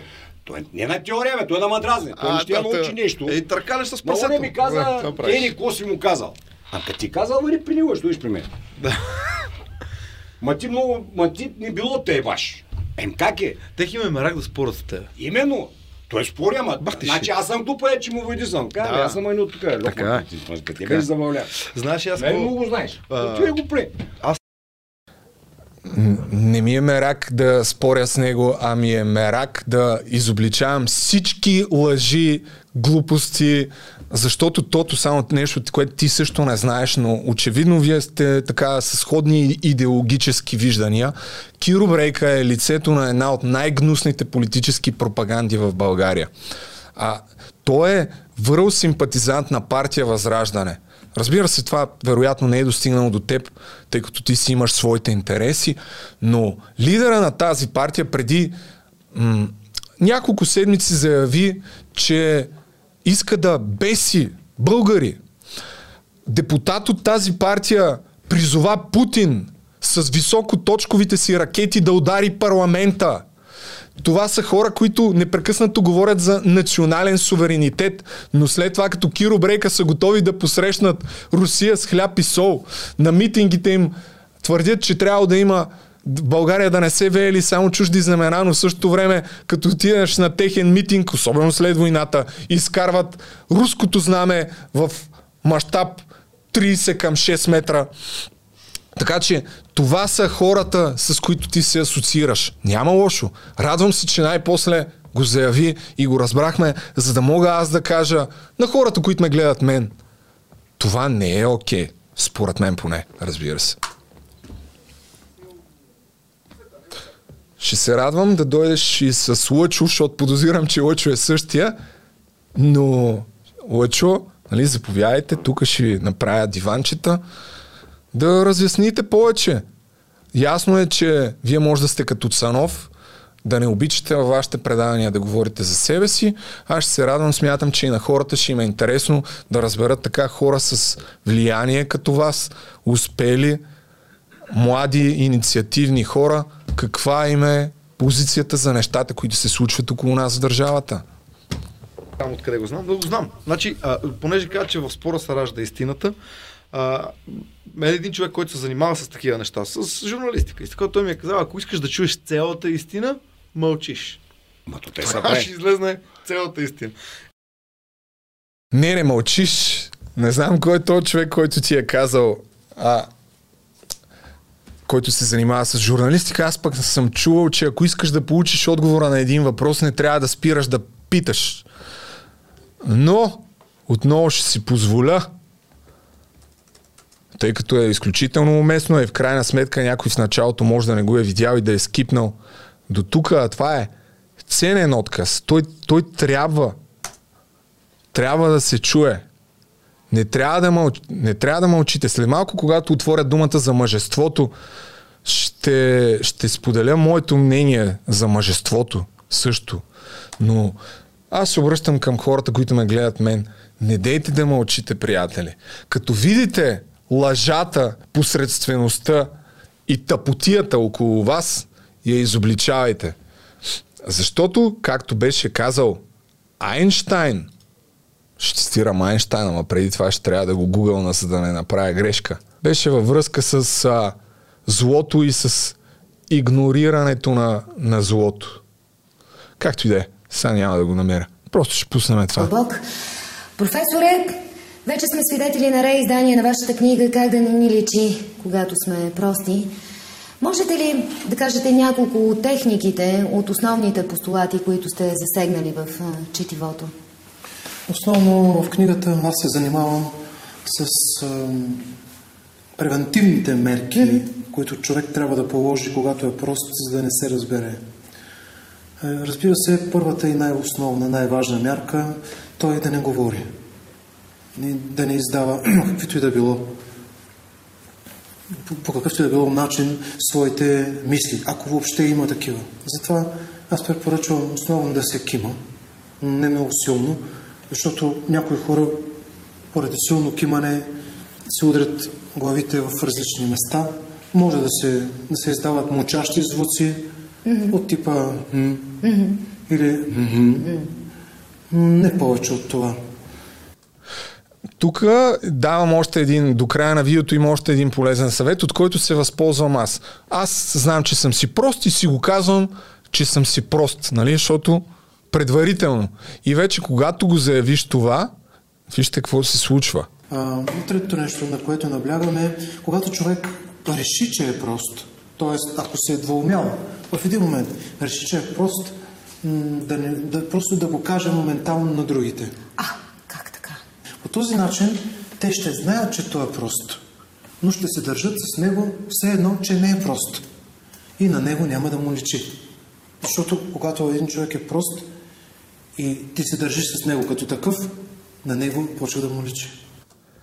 Ето, вземете пример, аз съм взел пример, казвам си, че съм прост, така че тото следващия епизод, за да просто да, да не се случва, да не се стига до такива ситуации, давам ти го като предложение. Разбира се, ти си решаваш от там нататък.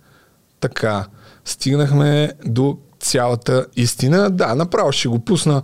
То би трябвало след малко да, да дойде. Ето, тук се говори за, за мъжеството, уважаеми приятели. Киро Брейка и Тото говорят за мъжкарство.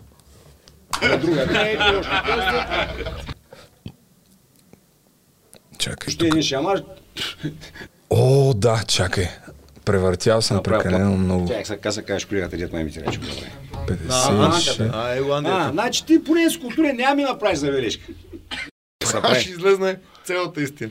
И така и с такива, като трябва нещо да се спори с теб, значи млъкни и ще чуеш цялата всичките му когато, когато имат такъв главата, ти ще се слушат.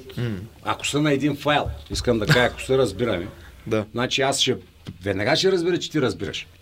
И няма да си позволя да прикарам глупост. Да, защото ти мога да разбираш повече от мене. Нали? Аз ще гледам Нали, като Ма то тогава е дискусия, тогава е А, обсъждане. бе, Нали, спора А, се ражда. от, Така а, се ражда, то ще ми скъса не, ще го цапна, ще стане това не е. Ама не, то- аз по-рано те бежи. Да. Сега не и ще му е прикан. Сега нищо не мога да се направи. Мога да се обърнеш, защото не мога да го цапнеш. Какво ще цапнеш? Еми аз... Нищо, ще си цапнеш на себе си. Е, цукалото без малко го цапна. Викам, Е, стига, стига. Е, наистина, там му е доста много. Се ли гаеме, прикаяни глупости. Размина ми се, уважаеми приятели, размина ми се. Киро Брейка го видях на живо, беше толкова смел. Направо такъв респект изпитах от него. Щял да ме цапне. Ох, майко, майко, майко. И тото и той. Да, не, не може вече, не. Стига, не може. Не може да го цапнем. А, само ще задам един въпрос, който така Киро Брека, докато седи пред портрета на Бай Тошо, да, да, си, го, да си го мисли. Киро, какво мислиш, че ще направя аз след като ти ме цапнеш? Но в същото време, да, да ще чуем после ще довърша. А и аз си викам, викам няма правя бели, защото аз пък го наредих там. Бях си направил план как Направо да го го сипа. И го натиках в войната, ама Станиславката го извади. Както и да е. Но Киро Брейка ме натикал в войната, ма Станиславката ме изв... Вие, как? Да, добре. Но наложих си го. И друго. Значи той не е мъжкар. Ние по-рано се сбиваме. Ма бием се истинската, не ти кажа. Тогава си истински спортист. Да. Ма да ти види око. И сядаме и с приятеля ми ставаме големи приятели, и вика, дай едно ще уиски, бе. Дай от мене още едно. И ставаме приятели. Докато той е помияр сега, ако му ще един шамар, трима адвокати ще ми трябват, разбираш? Варя с седем. Да. Не бе, че почваме писанки, макар че нищо не може да направи за един шамар. Мога му, като 500 лева ще му глобечка, ете 500 лева, още един. На друга, ете още 500. Но Пах ти жалките типове. Вие, момчета, Тото, ти си жалък тим, брат. Съжалявам, че ще ти го кажа. Не, не съжалявам всъщност. Киро Брейка щял да ми отвърти един шамар и след това три адвоката нямало да, да ме спасят, ма той ще да даде 500 лея и ей ти още един шамар. Кирчо, нали те видях, бе, бате? Защо ли беше толкова смел там, бе? Защо, бе? И тото. Ей, най-обичам на седянка двама човека да си говорят какви биячи са, защото тук сега, ще кажат след това от, задължително трябва да се вкара и думата машкар и машкарство. Ето, виждате пред вас двама истински машкари.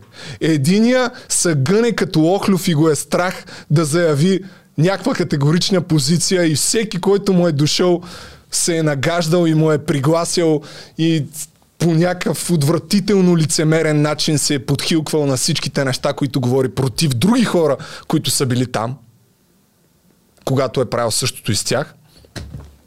И Киро Брейка, бияча супермена на 90-те години. Лона би мутрата, която е стигнал до това най-вероятно да е някаква отрепка и да, да, да се изживява, да, да, да изживява комплексите си обикновенно с някакви видимо по-слаби хора от него.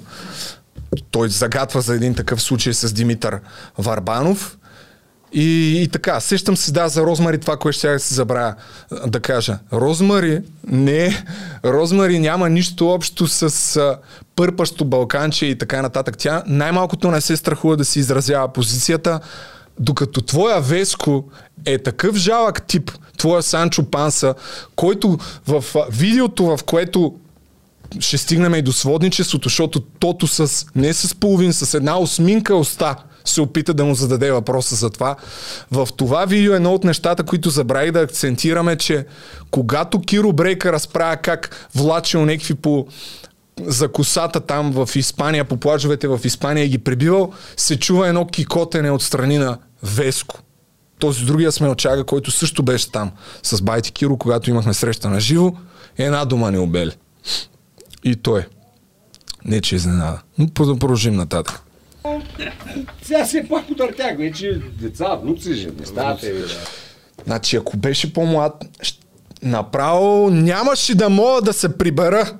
Здрав, честно ви казвам. Тя малко да... А, това ли ти, това, това ли, мен, мен това също много ме дразни. А, Слушайте внимателно сега какво го дразни тото. Слушайте внимателно. а, че няма как да реагираш мъжки. Трябва, за, за мен е плямпането между хора, като се скарат.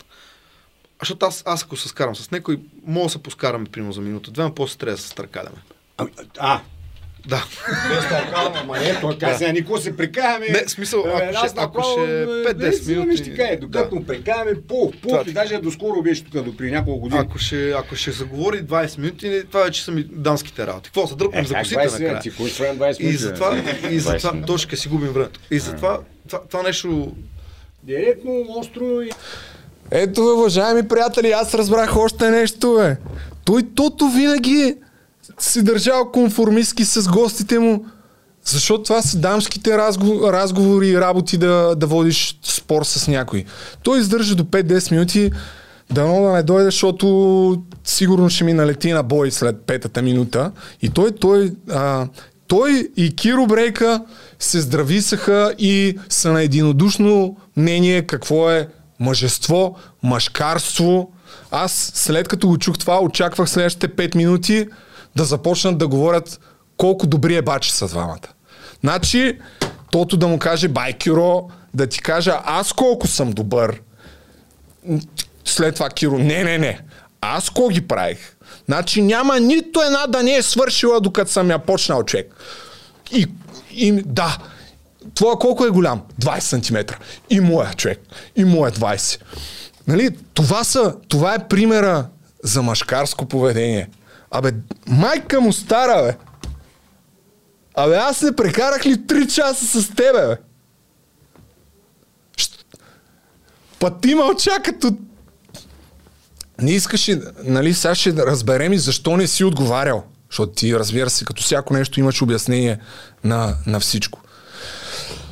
А, моето така възприятие, защото аз съм по дамските работи, нали, споря по 20-30 минути и нагоре, моето възприятие за мъжкарство е всъщност да имаш коража да заявиш позицията си и да я заявиш и пред хората, които не си съгласен и да не се притесняваш от това, че ще влезеш в конфликт и да си отстояваш позицията на базата на факти, принципи и някакви ясни аргументи. Но това съм аз. Дано не попадам в една стая с спор, който да протече повече от 5 минути с Тото и Киро Брейка, защото ще ме размажат от бой. Продължавам нататък. Айде. И моята жена си ето ми се сърдеше. Тук при няколко години бях цапнал един. Кириле, нали се спря? Викам, как да се спре? И тя вика, сигурно пак той беше виновен. Викам, не, той ме е доса. От него тръгва. От него тръгва. Тук така, само момент да погледна докъде стигнахме. Продължават страхотните истории. Киро Брейка как цапнал някой. Абе, не ми се говори, вате. Някакъв да, да се умилкваш на някакъв жалък сводник. Толкова е тъжно за гледане, че просто няма на къде, разбираш. Толкова е тъжно за гледане. А, един бърз акцент от комунизма, пак, защото тук просто да го маркираме, да се знае, да, да, се, да се чуят дебилните нормално. позиции на аз тия хора. Аз смятам, че трябва да им се чуят дебилните позиции. че не ми харесва тъс показност. Аз сега, примерно той, че се шива, аз не мога да го спра. И комунистите тогава пак са били прави. Той пак са митови лъжи, че са ги а, затваряли са ги в градовете, в затворите, когато прикаляват. Когато са прикаляли. Ти мислиш ли, че не са знаели дес, а, държавна сигурност, че Митове било, той по-късно го каза, митове било, че ги затваряли държавна сигурност, това, че имало концлагери било абсолютна глупост, нали. Многобройните свидетелски показания от все още живи хора, някои от тях, за лагера в Ловеч, включително и беше образувано дело, как са убивали хора с прътове, за, за да пестят куршуми. Нали, това, това са пълни глупости, човек. Киро Брейка е там да ни каже истината такава, каквато е. А сега ще ви кажа още няколко истини за комунизма. Пак от Киро Брейка, защото той е, той е разбивач разбивач на митовете. Но нататък продължава пак в някакво съглашение Киро Брейка да си говори тъпотиите, тото повтаря да, да, така е, да, да, така е. И в някакъв момент тото все пак се сеща, че имаше аз нека първо да го пусна всъщност. За тези от вас, които не го гледат. Съветвам ви, пуснете си това видео, което Киро Брейка беше качил в своя Patreon и един ден след това го е изтрил. Ето това видео. Киро Сводника съм го кръстил. Отидете, гледайте го, ако не сте го гледали. Това е видео, което Киро Сводника е качил, как разказва с гордост историята преди години, как е водил проститутка в Испания да проституира за него. Използва се много пъти думата буклук за проститутката, а в същото време, докато го слушате, сякаш тая дума така с бумеранг отскача рязко и го праска в челото. И нали, поне лично аз се чудя, бе, кой е буклука в случая? То въпрос си го задавам, но тото явно не си го е задал, защото с една четвъртинка, то, то даже не мога да кажа, че с уста го зададе този въпрос. Той с дупето си го зададе този въпрос за сводничеството. Но а, ще си довърша само за защо трябва да гледате това видео. Защото то разкрива по прекрасен начин характера на този човек. Първо разбирате много за миналото му, разбирате много за житейската му философия и разбирате, че днес той продължава да се гордее и да смята, вероятно, че би направил абсолютно същите неща, ако го върнат в същата ситуация. Нека да чуем сега как тото пита Киро Брейка за сводничеството. От цял свят такви спъчи. Чак са, ти, а, чакай, а, какво, ти какво каза там за Лю?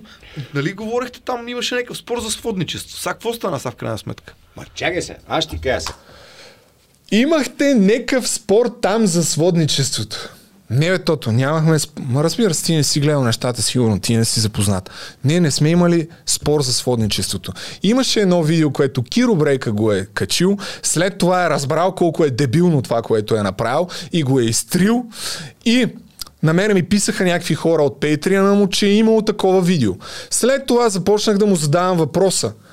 Киро, качвал ли си видео как си бил сводник, тъй като аз не го бях гледал това видео, просто бях получавал няколко съобщения, на които въпроси той неведнъж в своите видеа казваше, дори иронизираше с насмешка, как Нямало такова нещо, ма моля ви се, бил съм сводник, ха-ха-ха, глупости на търкалета, нали.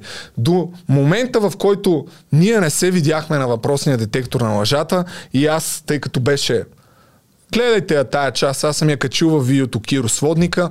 Те са в продължение на 2-3 минути го питам, защото този смел, честен човек лъжеше заобикаляше темата по всякакъв начин, само и само да не бъде изобличен, защото знаеше какво помяр, каква помярщина е изговорил. Ма не защото се е срамувал от това, което е казал, а защото не е искал хората да разберат за това.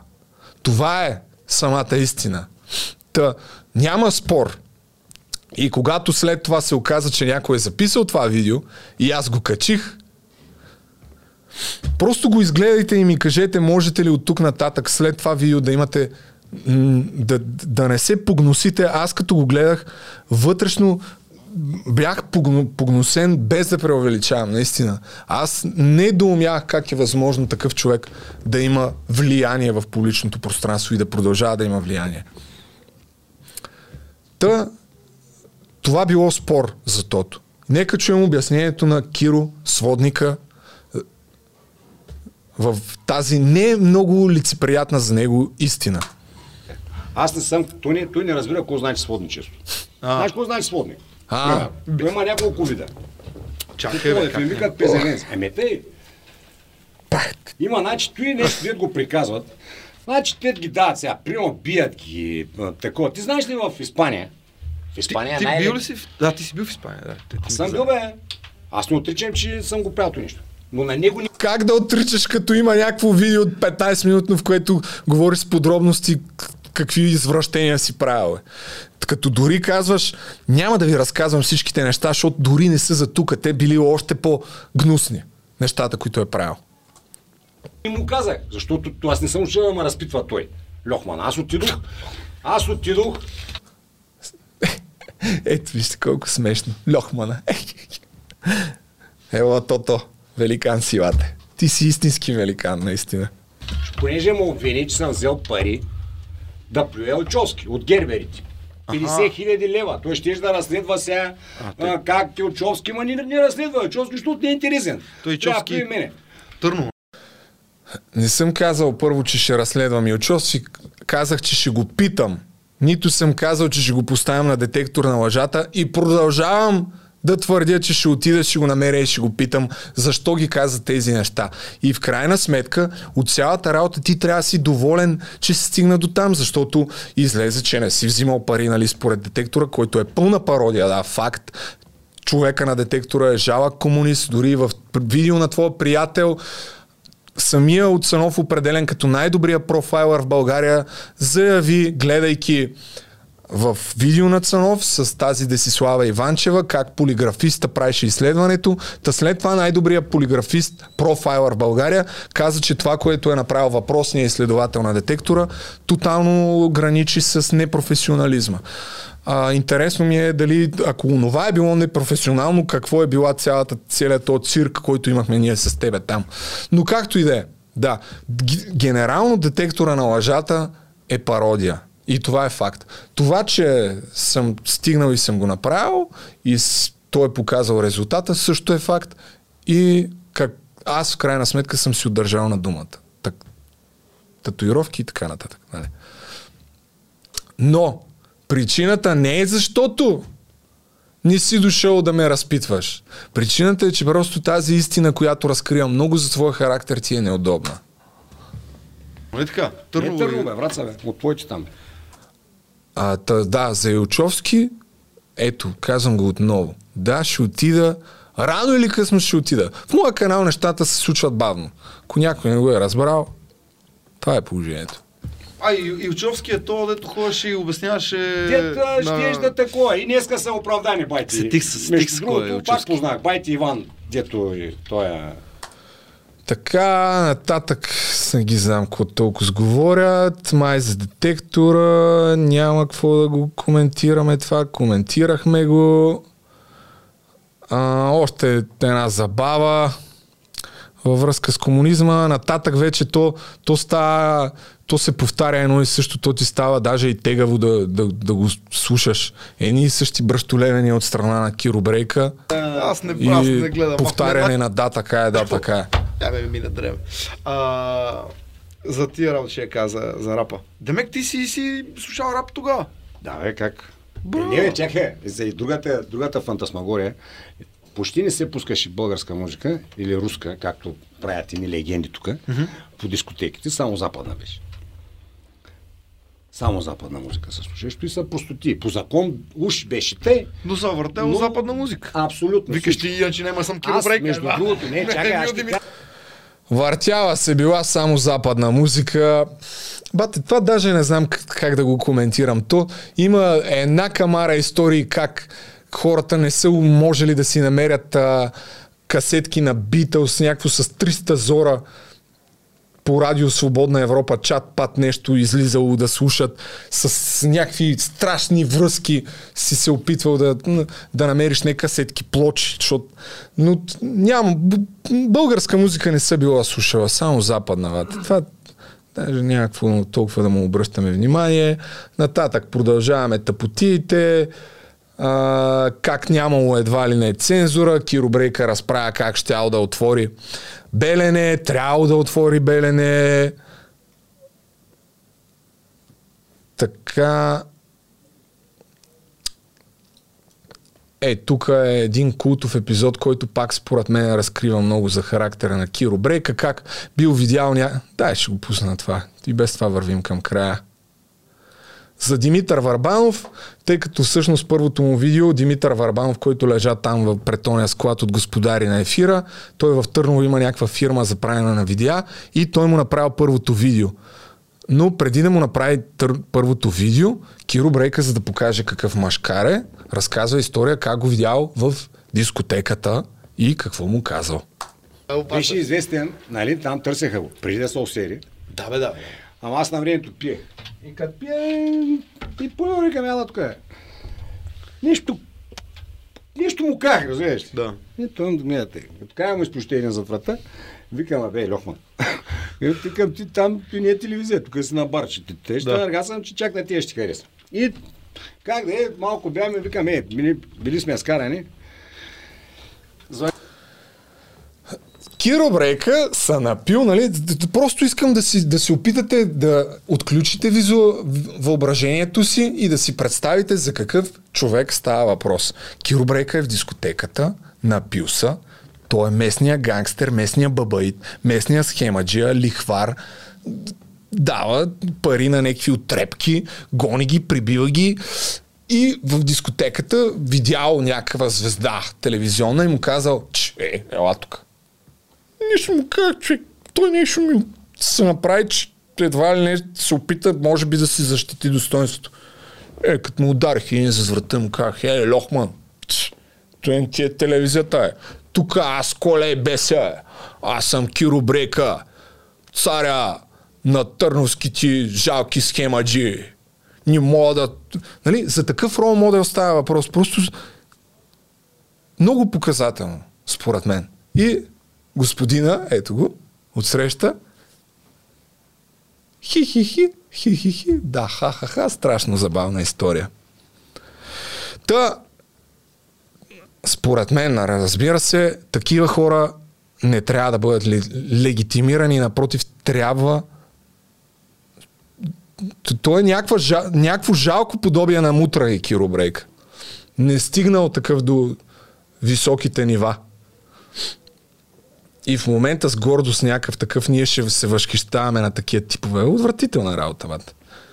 Отвратителна работа. Така.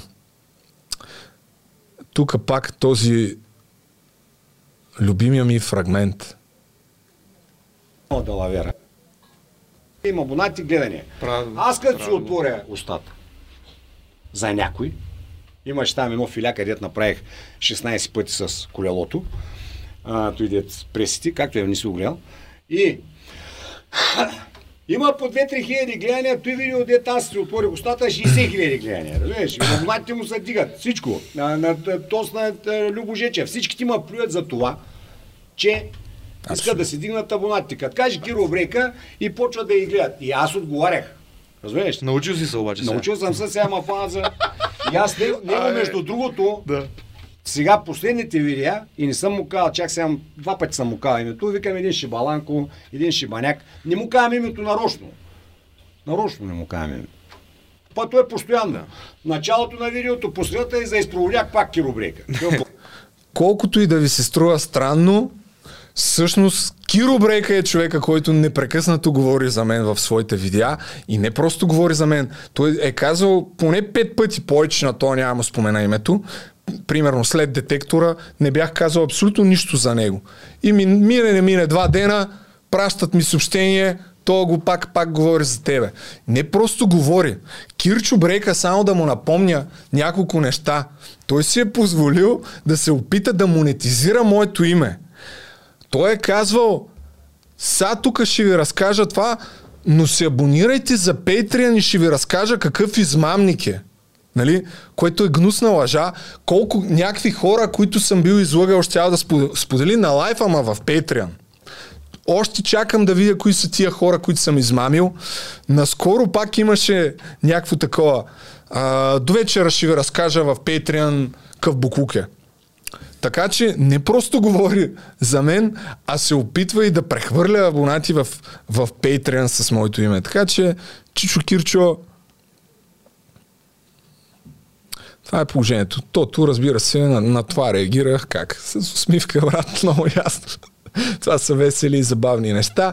А, вече това е любимата ми теза, нали, че аз сега тия неща, които ги говоря, ги правя за гледания. А не защото са се събрали двама циркаджи, при единия, при които съм бил преди три седмици, където въобще даже не си спомням дали сте ставал въпрос нещо за този човек. А, и не просто ме коментират, те си подиграват с името ми. И двамата. Единият се хили такъв и дава примери с някакви мъдрости за прасета, другия там не е изненада, той непрекъснато си говори неговите си глупости. И аз, видиш ли, трябва да мълча. Но ясно, че няма да мълча, бе, бат. На, на всичкото отгоре казват, аз ще посрещна Русия с хляб и сол. Да, да. Тото такъв, да, да, аз чух за Украина, че те всъщност чакат да ги освободят. Много ясно, че такива и трябва да бъдат изобличавани. Бе. Нулева толерантност. Това е положението. А, ето един култов. Още един култов. Мисля, че така още две-три неща, защото то нататък почва да се повтаря работата. Реко, сега ще му фане тия юкари. Его къде? Пиши и вчера последно я издадох, разбираш, залата. Да. Е, това ми това ми е много всичко. Там си ги заминал. Всичко. Всичко подарих, бе. Пътеките, двете ги техноджим, те струват 7-8 хиляди лева, сега даже са 10. И за какво ги замина там? Подарих ги, бе. Защото те искам, дойдоха едни момчета, защото ми направи кеф. Ще, ще да. обяснеш това, брат. Аз на времето, Ако си видял, че някой ще тренира нещо, ще прави такова. Не, аз ги дадох на два клуба а, по борба. Mm-hmm. Те момчета, де А, дойдоха, аз ги е продавах по 2000 лева, но това е символична цена, защото да не стане с колата, както щях да я подаря, ама я досака и я нарязах. Да.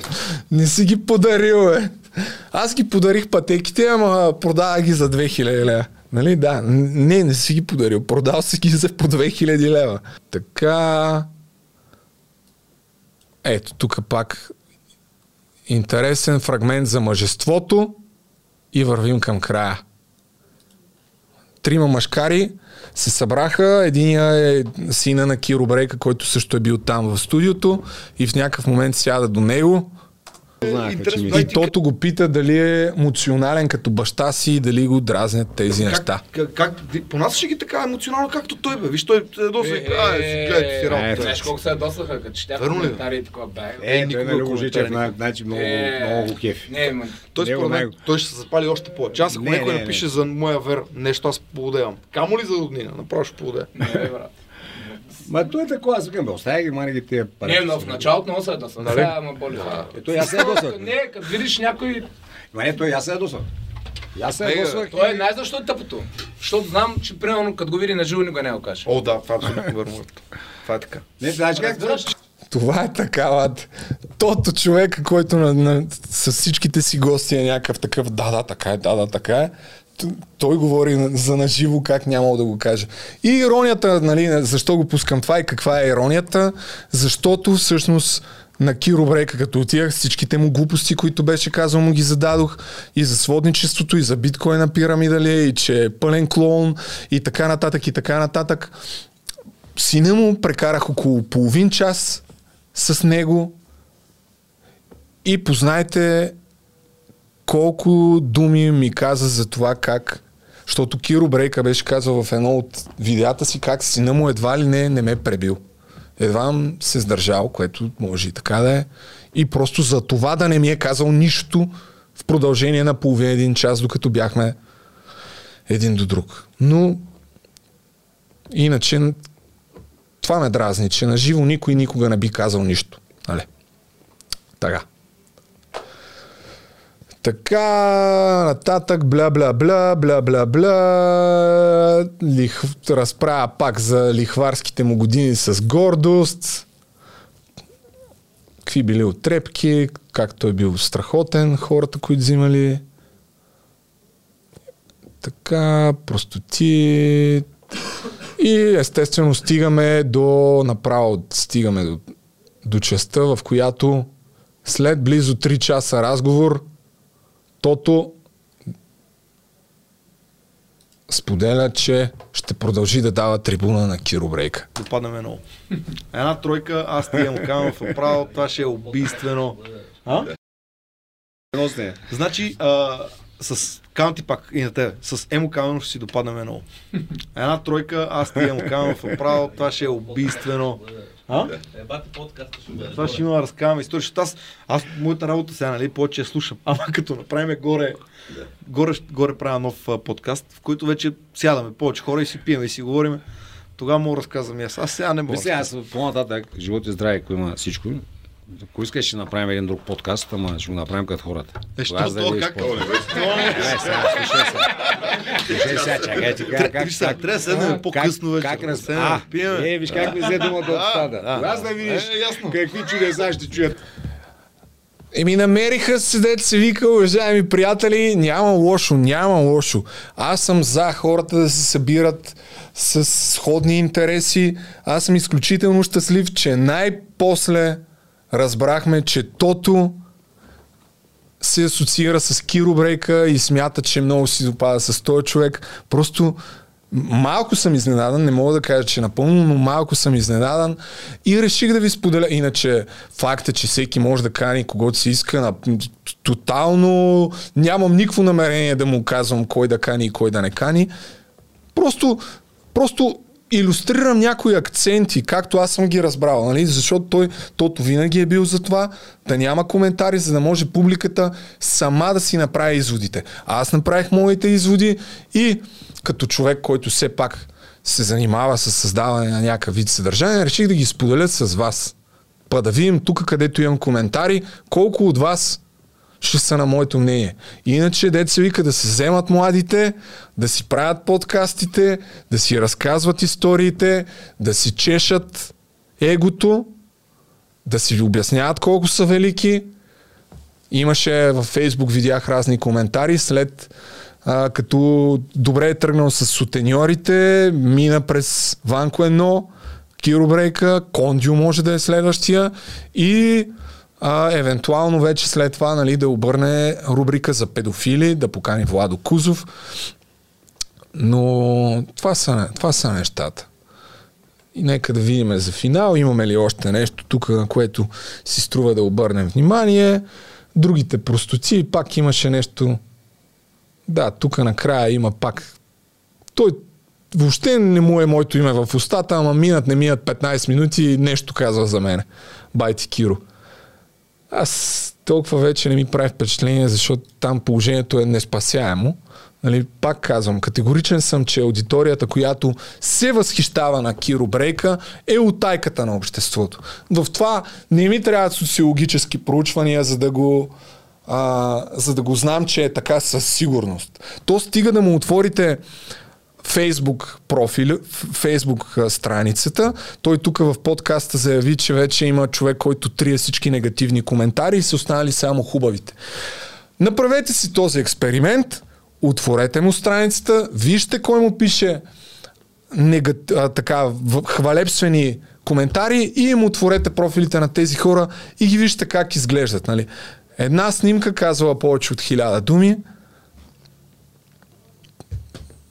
нищо повече няма да кажа, просто го направете това. И, и така, хубаво е, ето, млад човек да се асоциира с, с такъв тип. Това прекрасно е, наистина. Просто е, просто е бомбон. От първите хора не, водка нелегално. Значи от Нелегално първите хора, да. Там другите простоти, дет ма разкриха, дет ма разкрили Ожечев по Испания, по Миспания. разкрил, не, значи. да. Той ма разкри, да. Той, той е много, аз съм направил видео, съм го пуснал, той ма разкрил. Какво трябва да си по? Е? Той ма бил фанал. Е, изключи ма фани, че аз няма го направя, го пусна. Малумник. Те, го, го пак. Не, бе, не Той са пали Ма толкова, има нещо ма, друго. Ма има нещо друго. Има нещо друго. Значи, а, А, това са смешните неща. Да, пак да ви обясня, тъй като много хора няма да разберат, основно от аудиторията на Киро Брейка. Да, когато направиш нещо и го изтриеш след 24 часа и след това умишлено лъжеш в продължение на седмици, а може би месеци и се надяваш никой никога да не е разбирал за това видео, тъй като по всяка вероятност си разбрал каква дебилщина си направил, тогава си изобличен, да. И самия факт, че а, във Фейсбук, където съм го качил това видео, където има над половин милион гледания, и си личи, че някаква част от коментарите идват от хора, които дори на теб ти се възхищавали и това видео им е променило мнението за теб. Нали? Това е някакъв крайно състояние трябва да бъдеш, за да това да е чашата, която ще ти прелее. А, за да, за да си промениш мнението за Киро Брейка, но имаше такива, такива коментари. Така че да, разкрит си като тотален лъжец. Защото не... Абе, пати, какво да обяснявам. Така, нататък какво каза? Аз мога да си фантазирам. Нали? Мога да си измислям. Бил съм космонавт. Знаеш, Може. прикаях се с Нил Армстронг горе. Нищо, че умрял.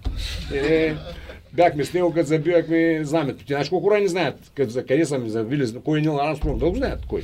Е, мисля, Бля, бля, бля. Имаше още нещо. Последно там за мене. Ко беше... Тук съм го Тук е написал. ютубър или ютуб. Аз не за да Ма Любо Жечев каза ютубър. Нали, виж как има. Ютубър. А, Има ю- ютубър. Ютубър се казва, така се произнася думата. Ютубър. Ютубърите. Той ги учил. Виж колко е смешно. Колко е смешно ютубър. Така го произнася. Ахаха. Бах ти тъжната история. Тото, тото направо. направо ми е тъжно за тебе, честно. Какво да ги учиш ти на две магарита сламата разели, но че го остави главно, разбираш. Както и да е. Значи, аз мога ти разказвам, няма стигна 100 подкаста. Еми, надявам се да видим още 100 подкаста. Тото в горе, да като направи подкаста, Тото да събере Киро Брейка, Емил Каменов, на който в момента тук с нашото скромно съдействие правим видеята, но аз съм на мнението кой каквото иска, може да прави свободен, е, да прави каквото иска. Ако иска да отиде в тая компания, да отива, разбира се, всеки сам си преценя какво да прави в този живот, така че аз съм последният човек, който ще каже на някой какво да не прави, но пък ще продължавам каквото смятам за нередно и каквото смятам, че би било полезно да се спомене, да го споменавам и когато някой се подиграва с името ми, няма да си мълча. В тази връзка, Тото, след всичко, което казах за теб, смятам, че един истински машкар би дошъл да да сподели своята гледна точка. Разбира се, ще бъде изключително добронамерен и приятелски разговор, тъй като не искам след 5 минути да ми налетиш на бой. Аз ще се радвам да дойде и Лъчо, който също ме определи като женски полов орган в, в неговия подкаст. Не беше наясно и той Русия ли напада, вие яв, явно сте на едно мнение, явно от едно място черпите информация, че украинците им е писнало от тяхното си управление и чакат руснаците да ги а, освободят. Смятам, че е важно да се чуе вашата гледна точка. Най-малкото, защото в противен случай ще излезе, че си използвач, а аз не искам да си го мисля това. Да ме поканиш, да дойда да ти направя там предаването, да си направиш епизода и две седмици по-късно, когато дойде някой да ме храни, ти да се съгласяваш с него, да му пригласиш, да се хилиш и след това, като те поканя, бе, ела, нали, да се видиме, да кажеш не. Не искам да смятам, наистина не искам да си помислям, че си такъв използвач. Вярвам, че ще се съгласиш. Благодаря ти и на теб, и на Лъчо, и на Киро Брейка, и на вас, уважаеми зрители, които гледахте. Това беше моя професор Вучков стайл подкаст. Неделя очаквайте нов епизод няма да бъде само посветен на една тема, макар че кой знае до тогава, кой знае какво ще се случи. Ще се опитам до четвъртък да намеря друг, друг гост, който да имам епизод с гост и вече влизаме в ритъм, за да знаете какво да очаквате. Четвъртък гост, неделя, обзорен подкаст, в който се включват различни теми. И от YouTube, и обществено-политическия живот. Абонирайте се за канала. Чао!